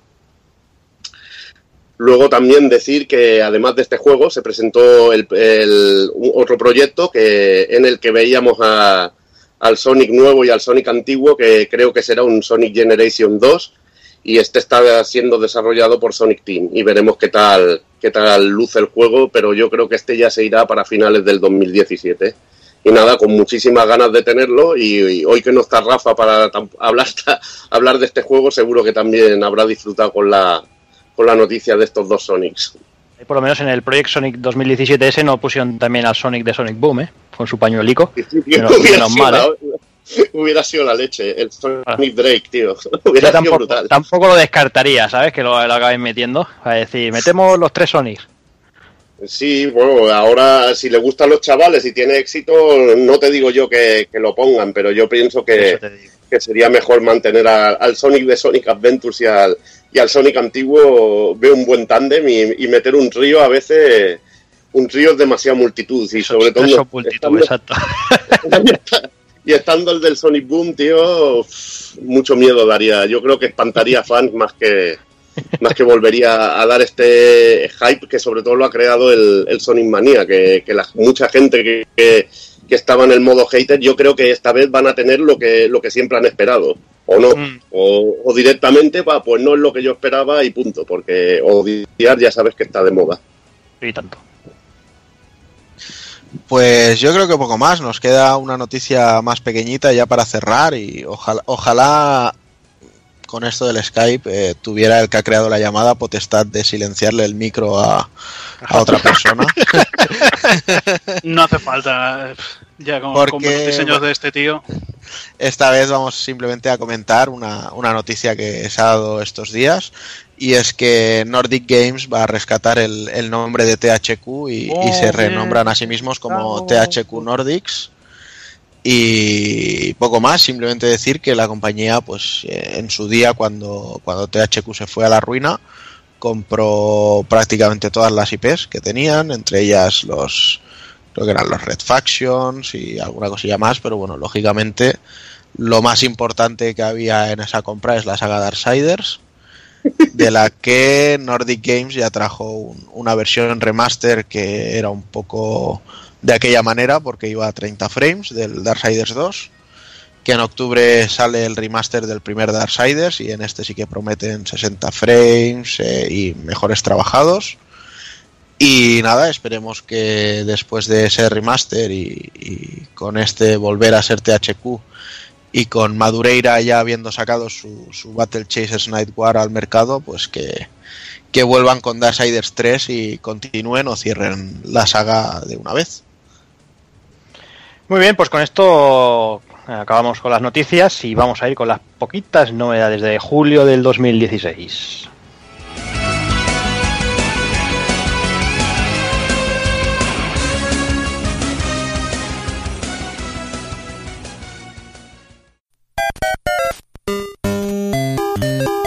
Visítanos en pulpofrito.com. Te esperamos.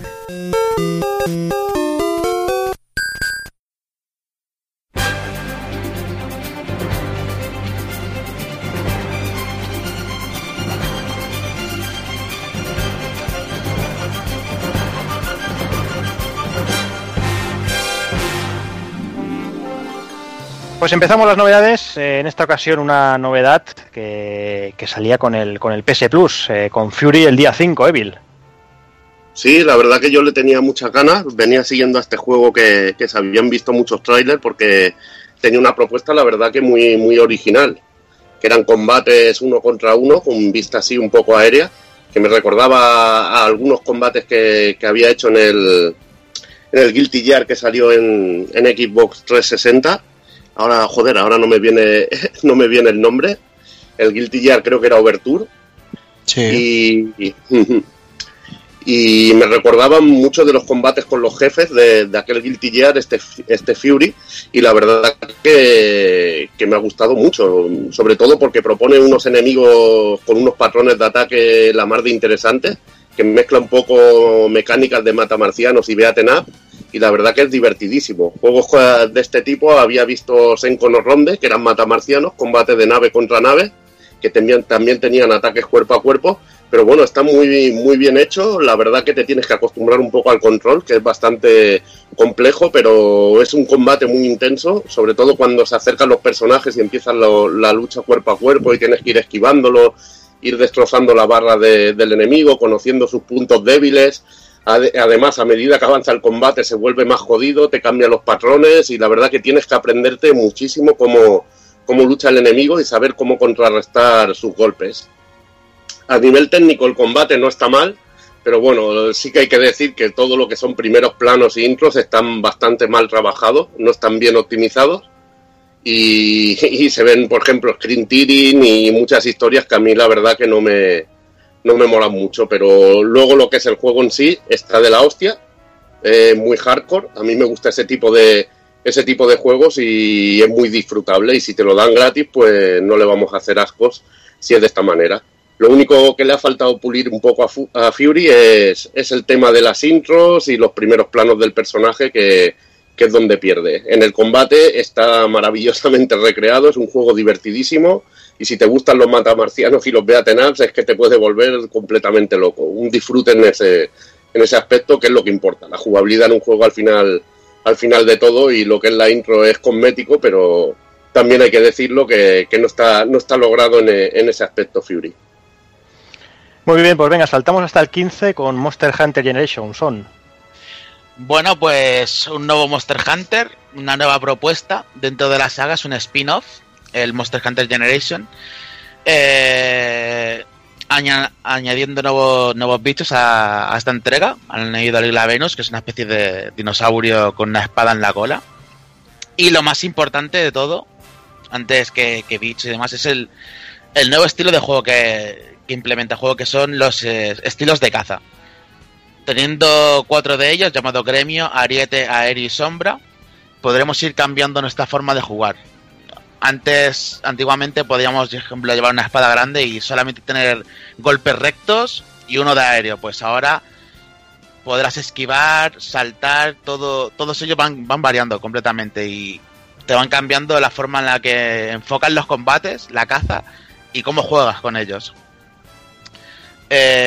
También decir que recuperamos antiguos poblados de los juegos, así como son Kokoto, Yokumo y Poke, que algunos de ellos estaban incluidos en PSP y los han traído ahora aquí en esta entrega de 3DS.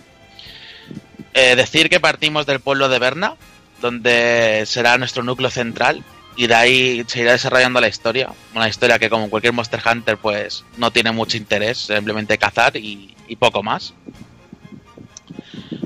Y pues bueno, han añadido también un sistema para el que puedes llevar a los gatos. Esto es completamente nuevo de esta entrega. Podrás ir con tus 2 compañeros, pero ahora tomando el rol de ellos mismos, con los que puedes ir a picar, cazar y tener misiones exclusivas, lo cual le da frescura y una nueva visión a la entrega. Y ¿alguien quiere decir algo? Pues iba a decir que otro Monster Hunter en 3DS, una puta mierda, ¿no? Como el anterior, sí. Injugable. A ver, yo lo disfruté, el 4 Ultimate, pero es que se hacía injugable. Más que nada porque las misiones son de 20 a 50 minutos, me parece que es el máximo. Sí. Y joder, ir luchando contra un monstruo con una consola tan cuadrada que se te acaban clavando todas las putas esquinas en las manos. A eso iba a ir ahora, pero me las he quitado así. Señores de Nintendo, hagan su próxima consola redondeada para que no se le jodan los deditos a Hazard. No, para eso tenemos la PS Vita, que podrían hacer el juego para Vita. Aunque nos tachen de Sonyers, es verdad que es molesto. No es un juego que esté bien optimizado para esta consola. De mariconada. Ese juego tendría que ir a sobremesa con un online decente y entonces sí que hablamos de un juego de un Monster Hunter de verdad, nada de portátil. Ese juego tendría que ir a sobremesa. Pero es que ya existe. Sí, pero a lo bestia. Ah, pero no lo traen. ¿Qué vamos a hacer? Eso ya existe, no lo traen. Así que es lo que nos toca. Sí, bueno, sí, los Monster Hunter Frontier, que también está para Play 4, claro. No sé si está también para One. Y en China tienen el Monster Hunter, tienen Monster Hunter Online y no lo tenemos. Pues bueno, eso ya que en este aspecto Capcom es una hija de puta. Sí. Mira el Dragon's Dogma Online. Tampoco ha salido de Japón.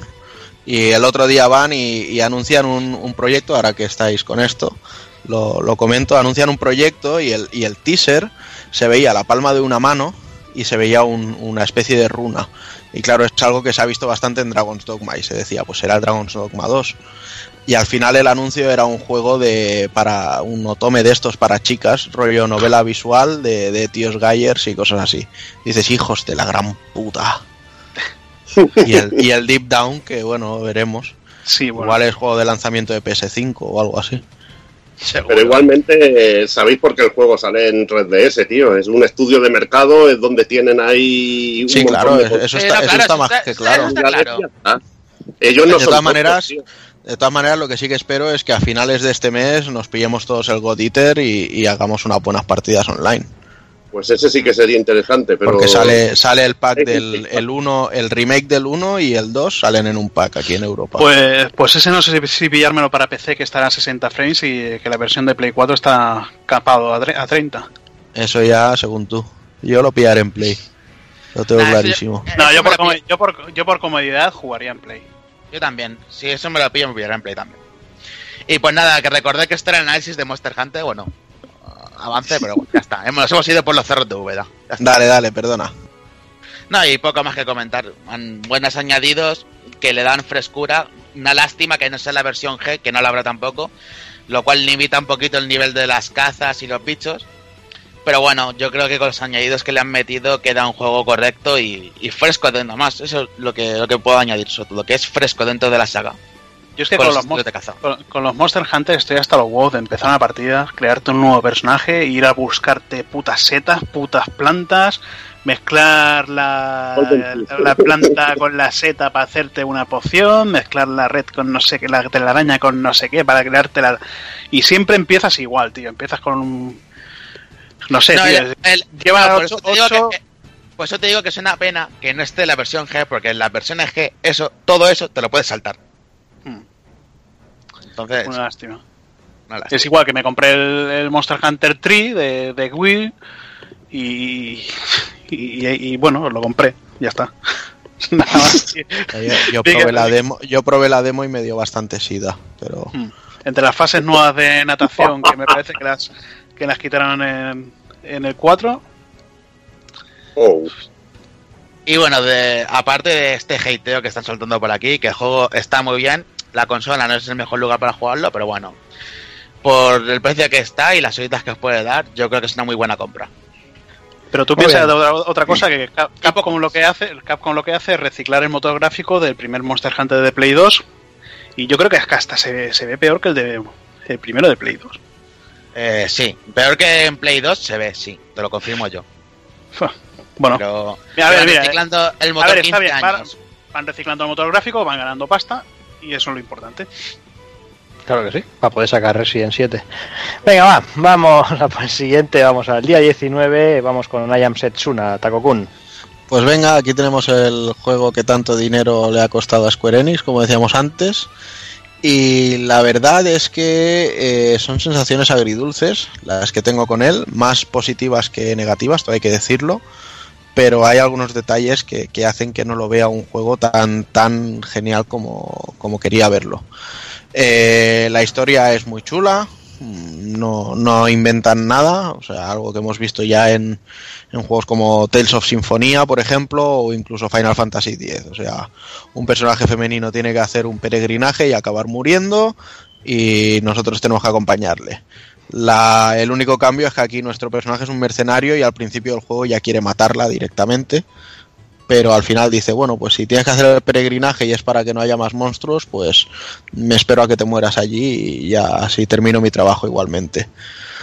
Pero aún así es las conversaciones que hay durante el juego, todo el trasfondo que le han puesto a los personajes sin ni siquiera profundizar demasiado en los secundarios, se notan muchas emociones ahí, ¿sabes? O sea, que han hecho un trabajo muy, muy cuidado y meticuloso. O sea, no estamos delante de ninguna mierda de estas de Idea Factory, de rollo que tenemos que estar dándole al X todo el rato porque la historia nos importa una mierda, porque solo hacen chistes loliconers animu de guay y ya está.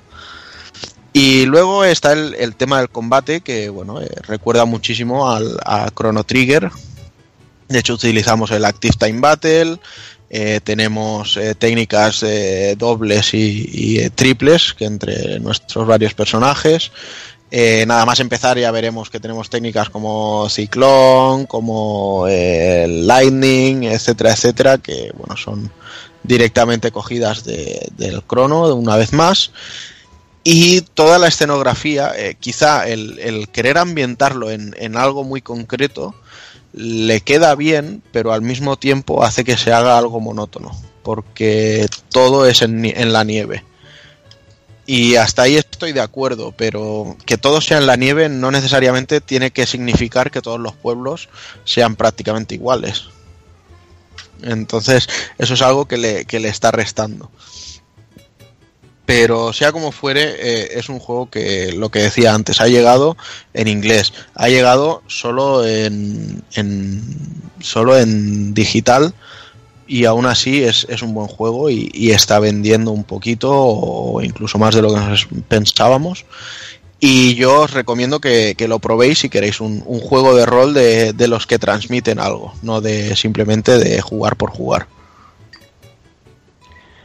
Muy bien, pues vamos con la última, vamos con el día 22 con Galgun Double Pace Hazard. Pues la verdad es una decepción para gente como Snatcher, que no haya llegado la edición Happy Version, que me parece que te venía con unas braquitas para limpiar la pantalla. Pero y el rabo. Sí, venía también eso también. Y bueno, tenemos una edición que viene con un libro de arte. Y nada, el juego, pues un juego on rails, mucho mejor que el Rambo de videogame. Joder, que me superaron esto. Me cago en la puta. Bastante entretenido. Yo la verdad que la primera vez que vi el primer juego, aparte me parece que era de los que hicieron el Mega Man 9 o algo así, Inti Creates, me parece que son los que hicieron Mega Man 8 o 9 o algo así, alguno de estos, y la verdad era algo raro que se pasaran a hacer un juego tipo eroge o bueno, hentai. Y no sé, el juego bastante detenido. Le pones zoom, la ropa se transparenta. Sí, con la ropa de los lacitos tienen corazoncitos los pezones. No sé, bastante divertido para ser lo que es. Ha salido a 40 euros la edición física. Las niñas gritan y dicen... Perdona, pero es que me estoy fallando. Joder. Sí, lo malo que hay pocos personajes. En el primero habían 4 personajes jugables, aquí solo hay 2. Lo que pasa es que luego puedes seguir las historias del ángel y la demonio, una historia de todas combinadas, y bueno, se hace bastante jugable, sí, total. Lo puedes jugar en Vita, lo puedes jugar en el cuarto de baño, lo puedes jugar donde te salga de los cojones. Muy bien, pues nada, hasta aquí las poquitas novedades que se han podido, bueno, que hemos podido jugar, y vamos a ir dejándolo por aquí. Os dejamos con unos minutillos musicales y volvemos con el análisis de Star Ocean.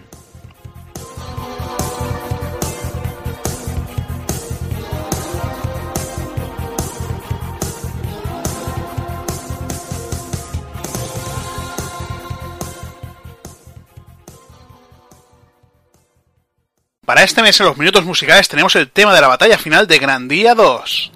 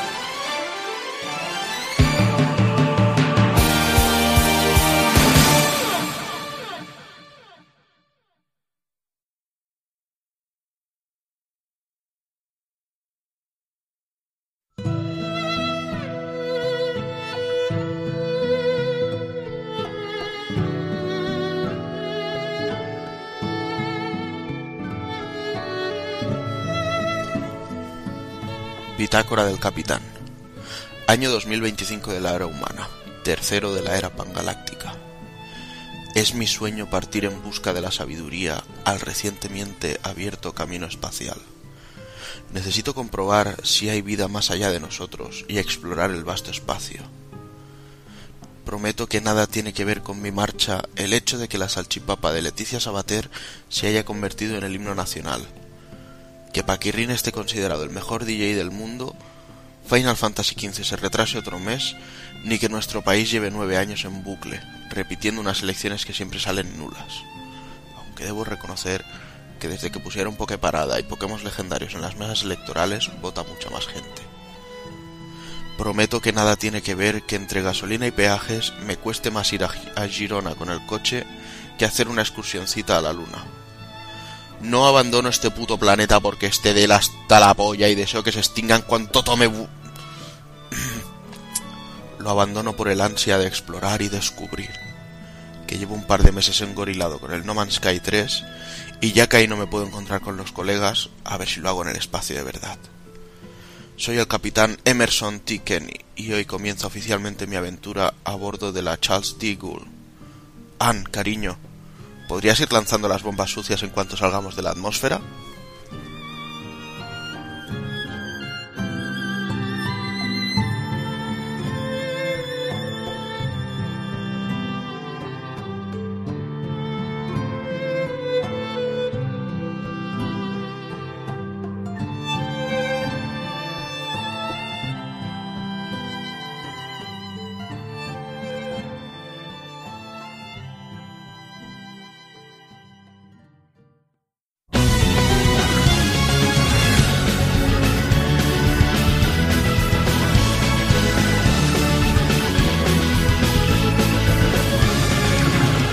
Venga chicos, vamos allá con Star Ocean 5, que en realidad no le han querido poner el 5, simplemente le han añadido el subtítulo de Integrity and Faithlessness, que podían haberse rebuscado uno menos jodido, pero bueno.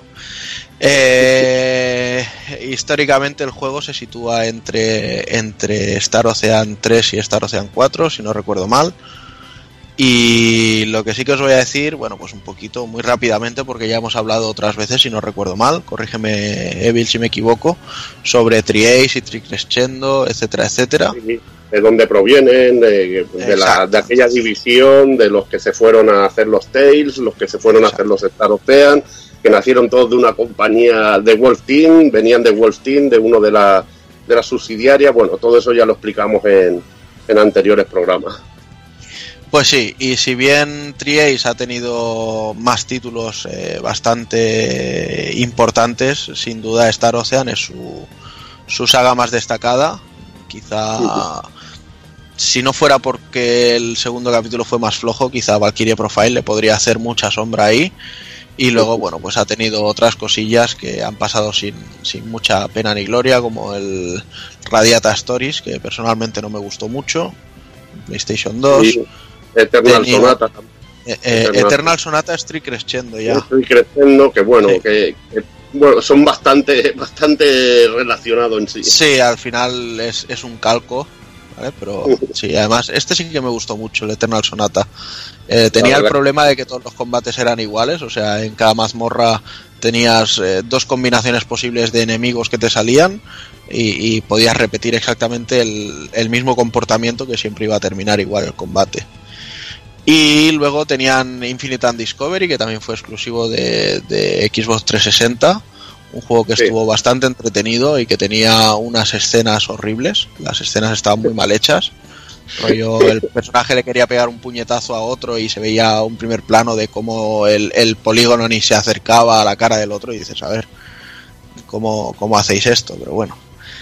Y luego tenían, no me acuerdo de cómo se llamaba, este que salió en Play 3 y 360...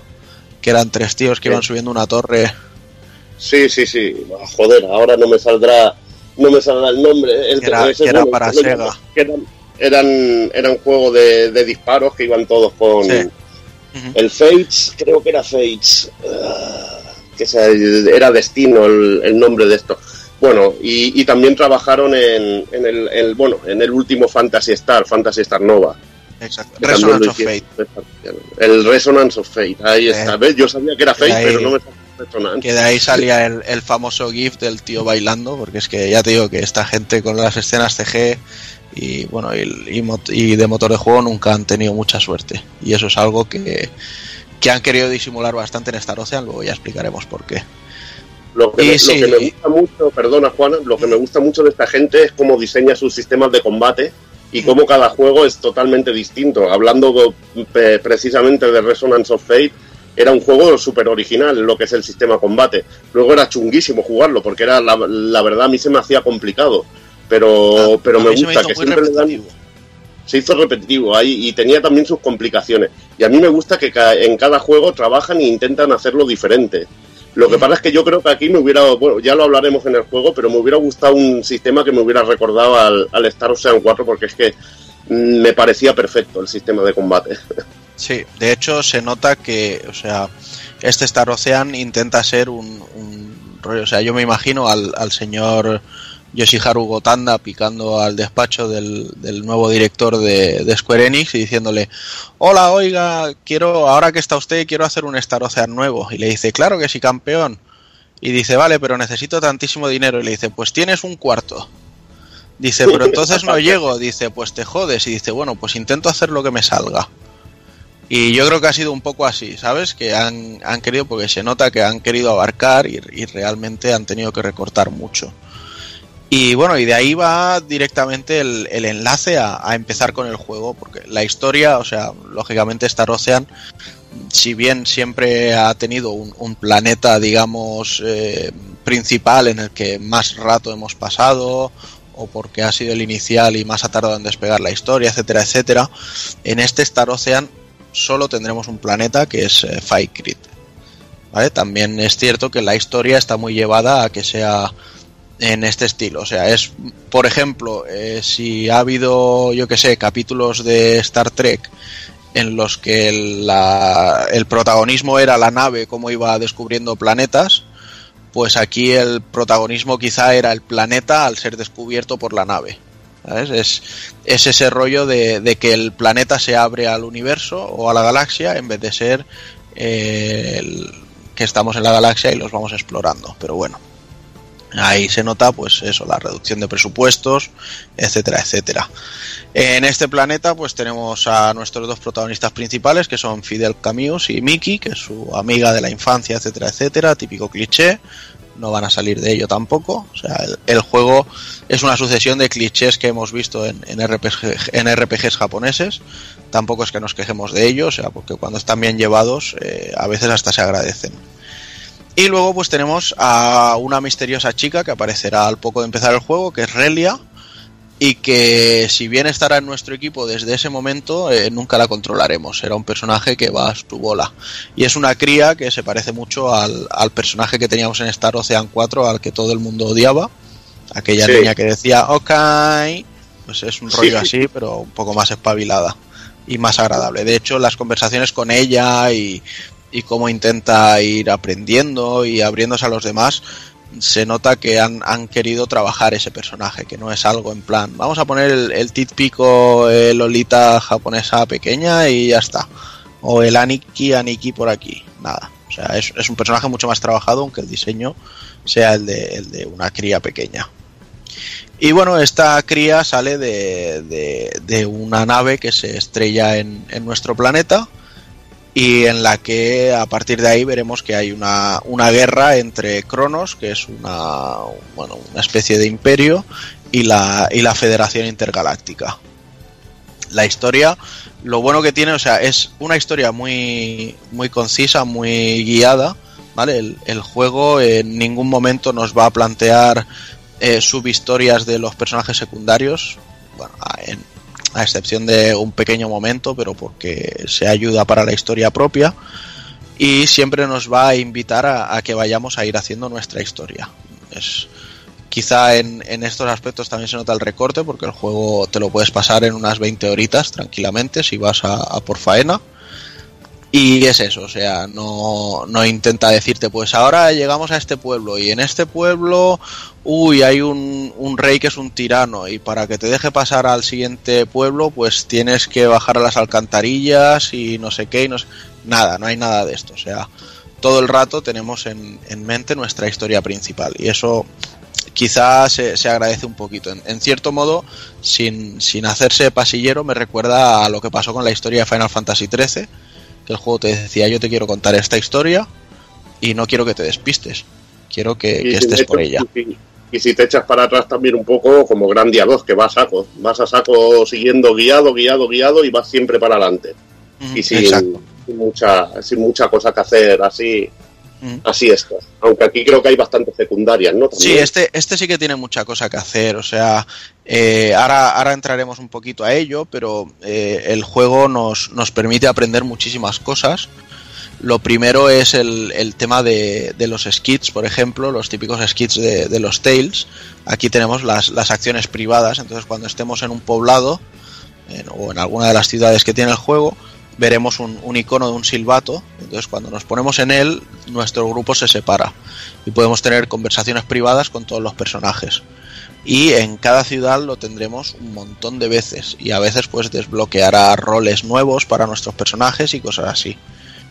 Luego tenemos las especialidades de los personajes, ¿vale? Que las podremos ir ganando sobre todo cumpliendo misiones secundarias de Welch, que es un personaje recurrente en la saga y que viene con su bastón con la mano como en otras entregas. Y bueno, dentro de las especialidades pues podremos aprender alquimia, a cocinar, a hacer armas, a mejorar armaduras, a aumentar las capacidades de armas y armaduras, a crear materiales para luego usarlos en herrería. O sea, podemos hacer un montón de cosas. Y todo esto además lo tendremos que ir subiendo de nivel para ir mejorando su rango y tener más posibilidades de creación. Entonces, claro, para esto pues necesitaremos ganar los SP, que son unos puntos que nos dan al final de los combates, aparte de la experiencia, y los podemos invertir en esto o en mejorar los roles, que es otra cosa que explicaremos ahora también más adelante. O si no, ¿qué coño? Lo voy a explicar ya. Los roles, he leído, sobre todo antes de tener el juego, muchas quejas por la IA de los compañeros. Y si bien es cierto que empieza siendo bastante escueta, la verdad es que cuando tú tienes estos roles y equipas, puedes equipar 4 para cada personaje, incluida también Relia, ¿vale? Y entonces aquí le dices un poquito a los personajes cómo tienen que actuar. Pues si lucha desde lejos... gasta mucha magia o prioriza sanar, cosas así. Y entonces invirtiendo SPs también podemos llevarlos a más nivel y, por ejemplo, imagínate, pues ataca con más frecuencia y a nivel 1 de ese rol pues además tiene el efecto de que el ataque sube un 5%. Pues a lo mejor si lo llevamos a nivel 2, pues sube a un 10% y sigue atacando más. Y entonces así, en cuanto empiezas a tener más roles, porque a lo mejor dices, bueno, pues he subido este rol de atacador a nivel 3 y este otro rol a nivel 3 también. Pues de tener esos dos en nivel 3, te sale un rol nuevo para aprender, que es otra cosa. Y así, pues contra más roles vas subiendo, más roles nuevos vas consiguiendo para poder utilizar. Entonces al final te puedes hacer pues unos personajes con infinidad de matices. No, ya no solo ciclados, sino les puedes dar pues muchos matices. O sea, a Emerson, por ejemplo, que es un personaje que va con ballesta, le dices pues ataca desde lejos y ataca al mismo enemigo que esté atacando yo. Y a Víctor, por ejemplo, que es un personaje como Fate, que va con espada y es muy de cuerpo a cuerpo, pues le dices, pues ataca a un enemigo al que yo no esté atacando. Y así haces dos frentes de acción. A las hechiceras, pues a una le puedes decir, prioriza revivir a los personajes y sanarles, y a la otra le puedes decir, haz hechizos a saco. ¿Sabes? Entonces... En esto tienes que perder un poco de tiempo entreteniéndote. Exacto, en crear. Necesita, necesita mimo de que tú digas, vale, pues ahora me voy a configurar mis personajes. Cada vez que aprendes un rol nuevo, mirarlo y decir, me interesa cambiárselo a algún personaje o no. Claro, y esto se lleva...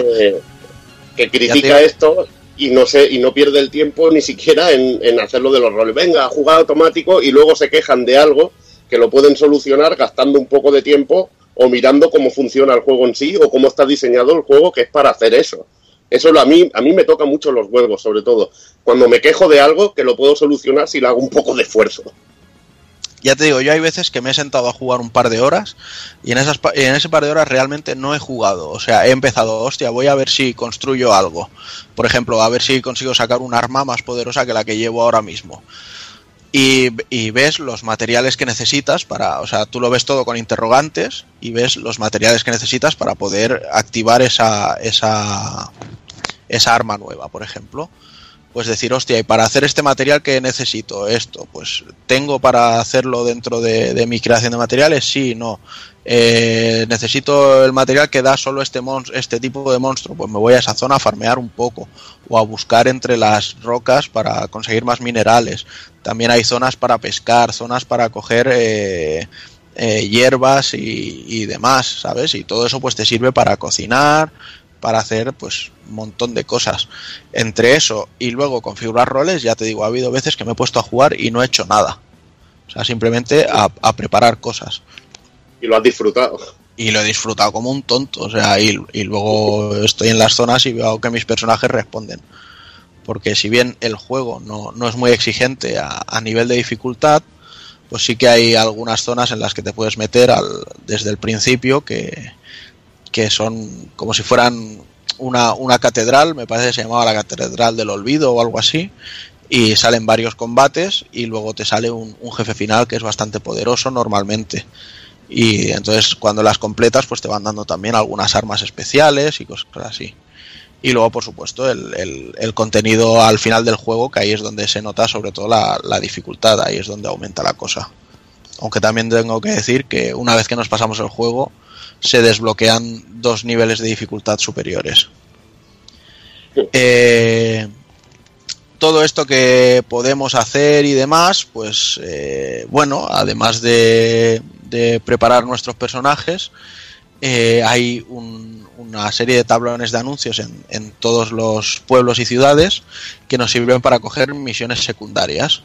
Algunas serán de eliminar grupos de enemigos, otras serán de eliminar algún tipo de enemigo especial que ponen en ese momento en determinado mapa, y siempre nos llevarán a otras zonas, o recolectar cosas que deja un tipo de enemigo, o recolectar cosas que están en un punto de pesca, por ejemplo, o cocíname esta tarta y cosas así. Entonces tendremos un montón de misiones secundarias, algunas de ellas nos darán libros que nos sirven para aprender nuevas especialidades, que ya no serán tan importantes como las de aprender a cocinar o demás, sino a lo mejor de decir, pues, cuando lucho contra enemigos humanoides, contra más nivel le subo a esa especialidad, más objetos y de mejor calidad me dejarán al morir.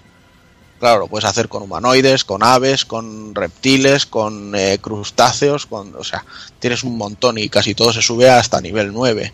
Luego hay especialidades para abrir unos cofres especiales, otras para atraer a los enemigos tocando la ocarina. O sea, hay un montón de cosas por hacer, y a veces, incluso solo por ver la ilustración que tiene la especialidad, ya vale la pena porque son bastante chulas. En plan chibi, no esperéis algo así épico. Bueno, y es eso. El sistema combate, ¿y la chicha qué? Ahí vamos ahora, pues los combates han sido un poco agridulces también, porque se nota que han querido tirar a por todas y hacer algo que no habían hecho todavía, y es que tenemos los 7 personajes que son de nuestro grupo y que además los tendremos bastante pronto a todos reunidos en el juego. Los tenemos en acción, o sea, no hay ninguno que se quede en plan en el banquillo. Los 7 personajes luchan a la vez. Bueno, 6 y Relia, que está por ahí echando un cable de vez en cuando. Claro, lo malo es que esto hace bastante cacao, ¿vale? Y a veces pues tienes unas explosiones y una serie de historias que es que no sabes ni dónde estás tú. Pero bueno, es como con los Tails, a veces cuesta un poco adaptarse, pero acabas, al final sabes lo que está pasando. Igual otro está viendo la partida y no se entera de nada, pero tú sabes lo que está pasando. Y además lo hace a 60 frames, o sea, y se nota, va muy suave el juego. Y eso es algo muy, muy de agradecer. Yo nada más verlo es que oí muchas quejas del juego de decir, hostia, los gráficos, no sé qué. Digo yo, joder, al verlo digo, joder, qué nitidez, se mueve a 60, digo, está de la hostia. Digo, yo... es que lo comparo, ¿no?, con el Tails, tío, y digo, joder, le da 1000 patadas el motor, coño. Exacto, y mira que a mí Tales of Zestiria me gustó, sí, pero técnicamente este Star Ocean está años luz por encima de él. Ahí está, y es que se ve mucho más bonito todo y súper suave. El engine está muchísimo más trabajado. Y bueno, lo que pasa es que el sistema de combate, pues volvemos a eso. El del Star Ocean 4 fue demasiado bueno y esto nos pica y nos rasca. Entonces, ¿qué tenemos aquí? Tenemos dos tipos de ataque. Ataque normal o flojo, como lo queramos llamar, y ataque fuerte, que generalmente saldrá un haz de luz azul cuando lo vayamos a hacer, y luego el botón cuadrado para defendernos. Y esto funcionará como una especie de sistema de piedra, papel, tijera. O sea, si estamos cubiertos, pues con un ataque flojo no nos derriban, pero con un ataque fuerte nos rompen la guardia. Si estamos haciendo un ataque fuerte, mientras como tarda en cargarlo, con un ataque flojo se rompe. Y así pues cierra el círculo. Y lo que pasa es eso, que tenemos dos ataques, no, o sea, por ejemplo, si hacemos XXXX no hay un combo, sino que es con X solo hay un ataque y no enlaza a otro, sino que tenemos que hacer pues X, círculo, X, círculo, X, círculo, y acaba siendo siempre lo mismo, ¿vale? Y luego tenemos las skills que se utilizan dejando pulsado el botón, o sea, podemos equipar dos para X, una que sería hacer desde lejos y otra hacer desde cerca, y dos para círculo. Los gatillos no se usan para nada en el juego, con lo que me parece absurdo que no se haya metido la opción de poder usarlos y combinar, porque realmente el juego no te impide combinar. O sea, tú puedes hacer X círculo, X círculo, X círculo, X pulsado, círculo pulsado, X pulsado. O sea, no hay un tope ni un máximo, tú vas gastando tus puntos de ataques especiales y ya está, ¿sabes? Pero que no te impiden combinarlos, al contrario, cuando vas haciendo cancels de este tipo, tu ataque pasa de hacer un 100% de daño a un 125, 150, 175 y hasta un 200, con lo cual cada vez haces más daño conforme más largo sea tu combo. Entonces, decir, ¿por qué obligarme a hacer todo el rato los mismos dos ataques de forma intermitente o dos skills, teniendo 8 o 10 skills para mi personaje? ¿Por qué no me dejas poner dos más en los gatillos, por ejemplo? Y así poder hacer algo más vistoso. Y en esto es en lo que me ha chirriado a mí mucho el juego, porque venía acostumbrado, pues ya te digo, de Star Ocean 4, que dices, nada más empezar el combate, hago el pause y me voy al robot aquel, al cyborg verde, que no me acuerdo cómo se llamaba, y hago que haga la magia, que hacía una especie de agujero negro que atraía a todos los personajes.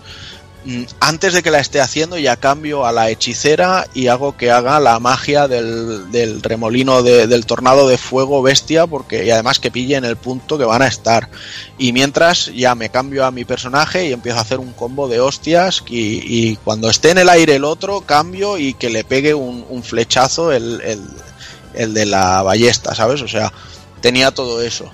Y aquí pues lo ves muchísimo más limitado en esos aspectos. No es tan amigable de hacer combos variados y bonitos, sino que es más de matar, machacar.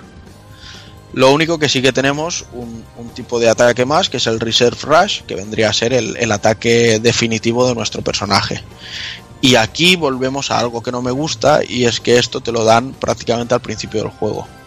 Y entonces pierde ese valor añadido, ¿no? De decir, son técnicas, por ejemplo, volviendo a poner los Tails como referencia, los Mystic Artes, hasta mitad del juego más o menos no los desbloqueas. Y luego a partir de ahí, pues si ese Tails lo permite, pues tienes de otro nivel. Aquí solo tenemos un Reserve Rush por personaje y le va a durar durante toda la partida, de principio a fin. Entonces le pierde un poco de espectacularidad. Pero bueno, que al menos si te fueran dando distintos, tío, pues sería la hostia. Pero no. Luego, bueno, pues nuestros personajes dentro del combate, como ya he dicho, Fidel y Víctor van a espadazos, y de hecho hay unos ítems que son los Swordsman Manual, que sirven para que ambos aprendan técnicas. Entonces, cuando conseguimos uno, tenemos que decidir si lo utilizamos con Fidel o si lo utilizamos con Víctor, para que aprendan una técnica. Y si lo usamos con uno, lógicamente, hasta que no consigamos otro Swordsman Manual del mismo tipo, no podremos enseñarle su técnica al otro personaje. O incluso podremos decir, pues paso de enseñársela al otro y lo que hago es mejorar la que yo tengo, ¿vale? Pues con el uso se van mejorando las técnicas, pero si vuelves a utilizar el mismo ítem que usas para aprenderla, pues le sube más de golpe la experiencia de uso. Luego tenemos a Emerson y Ann, que son los dos extraterrestres, por así llamarlo, de nuestro equipo. Emerson es el personaje a distancia con ballesta, que tiene técnicas que hemos visto de otros personajes. Bueno, de hecho, Fidel y Víctor tienen técnicas de Fate. De hecho, el Reserve Rush de Fidel es el ataque final que tenía también Fate, que le salían alas y hacía un rayo gigantesco. Y luego Anne es el personaje a puño descubierto, más bruta ella, con unos puñetazos y unas patadas que de verdad que dan gozo. Y hay algunos que directamente es un combo de 30 hits, solo ella pegando puñetazos en plan bestia. Y luego pues tenemos a Fiore y a Mickey. Bueno, decir que Emerson y Ann aprenden sus técnicas de unos libros que se llaman CQC Programs, y pasa lo mismo, o se la enseñamos a uno o al otro. Entonces siempre hay que decir, hostia, ¿a quién voy a controlar más durante el próximo rato? ¿A este o a este? Pues le enseño tal. Y luego tenemos a Fiore y Mickey, que son las hechiceras del grupo. Fiore está más especializada en ataques ofensivos y Mickey en sanación, pero que pueden aprender todo igual. Lo único, bueno, hay algunos hechizos que solo aprende una o la otra, pero por lo general comparten todos los hechizos. Sí. Y luego, pues, ¿qué más os cuento de los combates? Lo que ya os he dicho, 7 personajes a la vez. De enemigos, pues, podremos encontrarnos grupos de 4, 5, incluso 6 enemigos alguna vez. Algún jefe final más grande que otros. No hay bichos descomunales, por así decirlo. Y no sé, los combates son divertidos. Realmente me he pasado muchas horas luchando, y si bien hay que decir que es peor que Star Ocean 4 en ese sentido, no necesariamente significa que sea malo, simplemente que es peor que el otro, que era muy bueno. Luego, ¿por qué más decimos, por ejemplo, que está muy recortado el juego? Se nota a la hora de movernos. O sea, es un juego que tiene quizá, 10-12 mapas, y nos va a hacer pues recorrerlos una vez para esto, luego dentro de mucho rato, pues con las misiones secundarias sobre todo, nos van a hacer revisitarlos, y bueno, lo que pasa que a partir de un punto, pues es recomendable incluso pasar de esto para no estar todo el rato recorriéndonos todos los caminos, y en el momento que ya podemos acceder a la nave del juego, pues decir, pues me voy a tal punto y exploro solo esa zona y no me recorro todas para llegar hasta ahí. Pero volvemos a eso, o sea, se nota que tiene pocas zonas. Lo que sí que es de agradecer es que a partir de determinados momentos y eventos que van pasando, pues los enemigos de cada zona se van modificando. Y entonces, si volvemos a una zona del principio del juego, pues que haya enemigos que nos planten cara. Y entonces eso está bien. ¿Qué más? Pues la música. La música, como ya pasó con Tales of Zestiria, yo diría que es de los mejores trabajos de Motoi Sakuraba, al menos de los últimos, lo mejor de los últimos que ha hecho. Sobre todo la música de combate me parece excepcional. Y entrando de lleno en apartado audio y lectura, aquí viene la gran falta del juego, que es que no ha llegado traducido al castellano. O sea, el juego ha salido con voces, opción de poner voces en japonés y en inglés, que es todo un acierto, pero el lenguaje es solo en inglés, con lo cual esto habrá tirado atrás a muchísima gente. De hecho, De hecho, Zero sé que tenía intención de pillarlo y en cuanto se confirmó que llegaba en inglés dijo paso. También decir que hay dos ediciones especiales. Había una que se compraba en la tienda de Square, uh-huh, y la First Day creo que bueno era una que la que tengo yo, que es la que viene en un cartón que te traía unos DLCs con músicas para ponerle músicas de Valkyrie Profile, de juego de que ya se ha hablado al inicio sobre una de las sagas más importantes de Tri-Ace, y la verdad que bien, está muy bien. Y luego otra cosa que a mí me gustaba ya mucho, que digo, hostia, qué guapo los diseños, y ya me dijiste tú, hostia, son de Lucky Man, no me acordaba, que lo había leído yo por ahí, y la verdad que a mí me mola mucho los diseños, exacto, de personajes. Y sin embargo, es otro aspecto de los que lo que más he leído son críticas, que si personajes planos, muy vistos, no sé qué, sí es cierto que tienen un cierto aire de rollo... no militar de camuflaje, sino de rollo escuela militar en sí, pero no sé, yo los he visto muy, muy variados entre sí y bastante bien. Lógicamente sí, el protagonista de Star Ocean 4 estaba mucho más recargado, con armadura, con toques dorados y no sé qué, pero yo los he visto perdón, los he visto muy correctos y además el toque artístico que tiene aquí en mano, o sea, da gusto verlos. No son rollo anime de estos asqueroso, por así decirlo, como si me perdonáis la expresión. Hombre, y no sé ya... ¿Sí? Yo lo prefiero a lo que hicieron en la 360 con el Star Ocean 4, que aquello me dolió, lo de los PGs, aquello me destruyó vivo, tío. Pero bueno, lo soporté porque es que tiene el sistema de combate más maravilloso que he jugado en años, tío. La verdad es que sí. Y nada, yo creo que poco más puedo contar de este Star Ocean. Simplemente decir que sí, que tenemos la Maze of Tribulations del postjuego, igual que en todos los Star Ocean, que nos enfrentaremos con nuestra querida Ethereal Queen, si somos capaces de acabar esta mazmorra, pero que tiene la misma sensación que el resto del juego, que está muy recortada y quizá en otros Star Ocean el contenido de después del juego era mucho más extenso y nos invitaba mucho más a seguir jugando, y este quizá lo es en mucha menor medida, y esto, sobre todo esto, sí que debe de haber sido un mazazo más grande para los fans. Entonces es lo que digo, es un juego que me ha dejado una sensación agridulce, pero que al mismo tiempo lo entiendo y al mismo tiempo digo, bueno, pero es un Star Ocean y puedo estar jugándolo. O sea, tenía ganas de un Star Ocean. ¿Que podría haber salido mucho mejor? Sí. ¿Que podrían haber invertido más pasta en él? Sí. ¿Que podría haber llegado traducido? Sí, eso ya es más tocahuevos. Pero a fin de cuentas yo cojo el mando y es un Star Ocean, estoy en combate y aunque sea un poco más descafeinado que el 4, pero mejor que el 2 y el 1, es un Star Ocean. Y... todo el rollo de especialidades, crafting, etcétera, etcétera, es un Star Ocean, con lo cual yo encantado de la vida.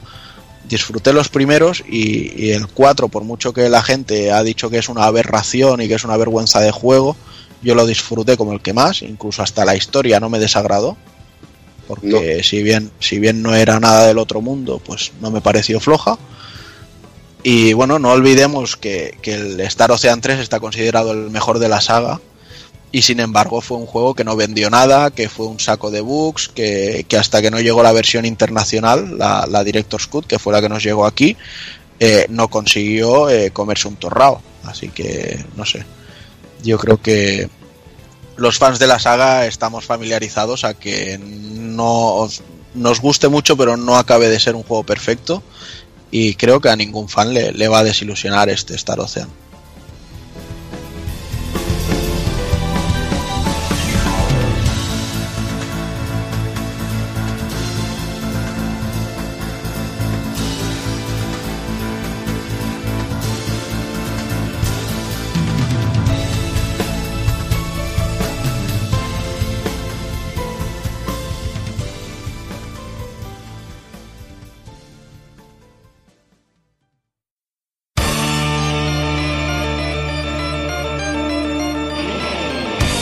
Y recuerda, si no te mola hacer un calamar y quieres estar bien informado, pásate por el blog pulpofrito.com. También puedes seguirnos en Twitter y Facebook.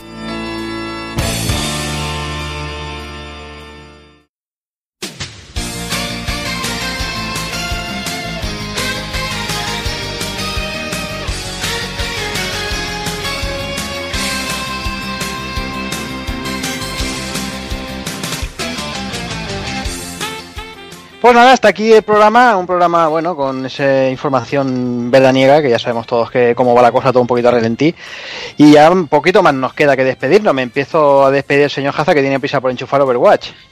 Sí, tengo bastante prisa porque pues nada, hay que jugar y aprovechar los últimos días de vacaciones jugando y ya está, si es que no hay que hacer nada más. Yo tendría que estar ahora mismo en el comiquete en Japón, haciendo fotos a la braga a la japonesa, o sea que... Yo estaba jugando al puto Overwatch. Y aquí estoy jugando al puto Overwatch y grabando un podcast, no sé. Madre y mía. Nada, a ver las novedades de agosto, que no tengo ni puta idea de lo que sale. Sé que va a salir el de los titanes este. A ver, sí, a ver qué tal. Pasear por el espacio. Sí, pasear por el espacio este también. Y yo qué sé, ¿qué va a salir? Bueno, me ha llegado Agosto es King of Fighters. King of Fighters, sí. Bueno, tío, yo lo pillaré por la Leona. Y hombre, hay tetas gordas. Sí, la bueno, la Leona también. Que me parece que me han puesto un traje de un King of Fighters 3D que había o algo así raro. Pero bueno. Y nada, a viciar, a ver si desprecinto juegos, porque también me he comprado el Natural Doctrine por 15 euros, me he comprado por 13 euros el Blade Storm. Natural Doctrine es muy complejo, ¿eh? A mí me gusta mucho, pero es muy complejo. Pues no te deja hacer ni un paso en falso. Pues sí, muy complejo me pongo con el Galgun. Joder. Y nada más, pues nada, hasta el mes que viene, a ver si pasa el mes ya. Bueno, venga, Hazar, hablamos de aquí un mesecito. Y venga, y si Hazar se va a Overwatch, Sound Chama va con él. También ahí a enfermarse. Claro, me voy con él, que no se ha cagado aquí. Tengo que ir a jugar ya, venga, la droga. Vigílamelo, ¿eh? Sí, nada, muy bien, tío. Otro mesecito muy a gusto. A ver si el siguiente tenemos más cositas para hablar y comentar, que este mes es un poquito flojo. Y nada, venga, me voy a jugar, que tengo ganas de vicio. Nos vemos. Venga, que vaya bien, Son. Pues venga, me despido también del señor Takokun. Pues nada, chicos, como siempre, un placer estar por aquí y charlar con vosotros. Perder una posible noche de salir a ligar por ahí para charlar. Es broma, no lo digo ni así. Y nada, espero que le hayamos hecho un poquito de justicia al Star Ocean, que ha llegado con un poco de controversia, pero yo me lo he pasado muy bien con él, como ya he dicho antes. Y poco más, contando los días para que llegue el COF, será una cuenta atrás agridulce, porque significará que me he quedado sin vacaciones, pero sarna con gusto no pica, ¿no? Así que, mientras tanto, esperaremos en la playa y en la piscina. Claro que sí. Pues venga, Takokun, a pasarlo bien. Venga, y venga, pues me despido también del señor Evil. Nada, un placer como siempre estar aquí charlando con los colegas y hablando un poco de lo que sale actual, y nada, con muchas ganas también de grabar el próximo programa de Retro, que el Symphony of the Night son palabras mayores y hay muchísimas ganas de rajar un poco sobre el juego. Le iremos dando también, aprovecharemos así para darle un poquito estos días de vacaciones, para recordar cosas que se puedan haber olvidado por la memoria, aunque ese juego me lo pasé muchísimas veces. Primero ya explicaremos muchas historias, porque la primera vez se pasó utilizando un bug en el juego para poder ver el castillo invertido, y la verdad que, bueno, comentaremos muchas cosas y seguro que disfrutaremos. Y nada, el mes que viene será un mes de COF, con muchísimas ganas de pillar el juego, que la verdad que la demo te dejaba con ganas, porque no salía tampoco un personaje que a mí me gustara, de los que yo llevaba clásicamente, y tengo ganas de probar sobre todo la cantidad nueva y aberrante de personajes que tiene el juego. Nada, esperando. Si vas a acabar cogiendo a Leona. No, ya, hombre, eso ya lo sé, si tengo claro mi equipo. Mi equipo es ya de serie, es Leona... Leona, Río y King Kakuan, o sea, hoy seguramente pilla el maestro del King, porque la verdad que me moló, pero bueno, probaremos a ver si hay alguna opción rayante de esas que me gustan a mí. Bien. Así me gusta. Pues nada, Evil, lo dicho, hablamos en un par de semanitas. En un par de semanas nos vemos, hablamos y damos con el látigo, en este caso más bien con espadas, que es lo que el arma que más utilizará Lucas. Claro que sí. Venga, Evil, nos vemos. Nos vemos.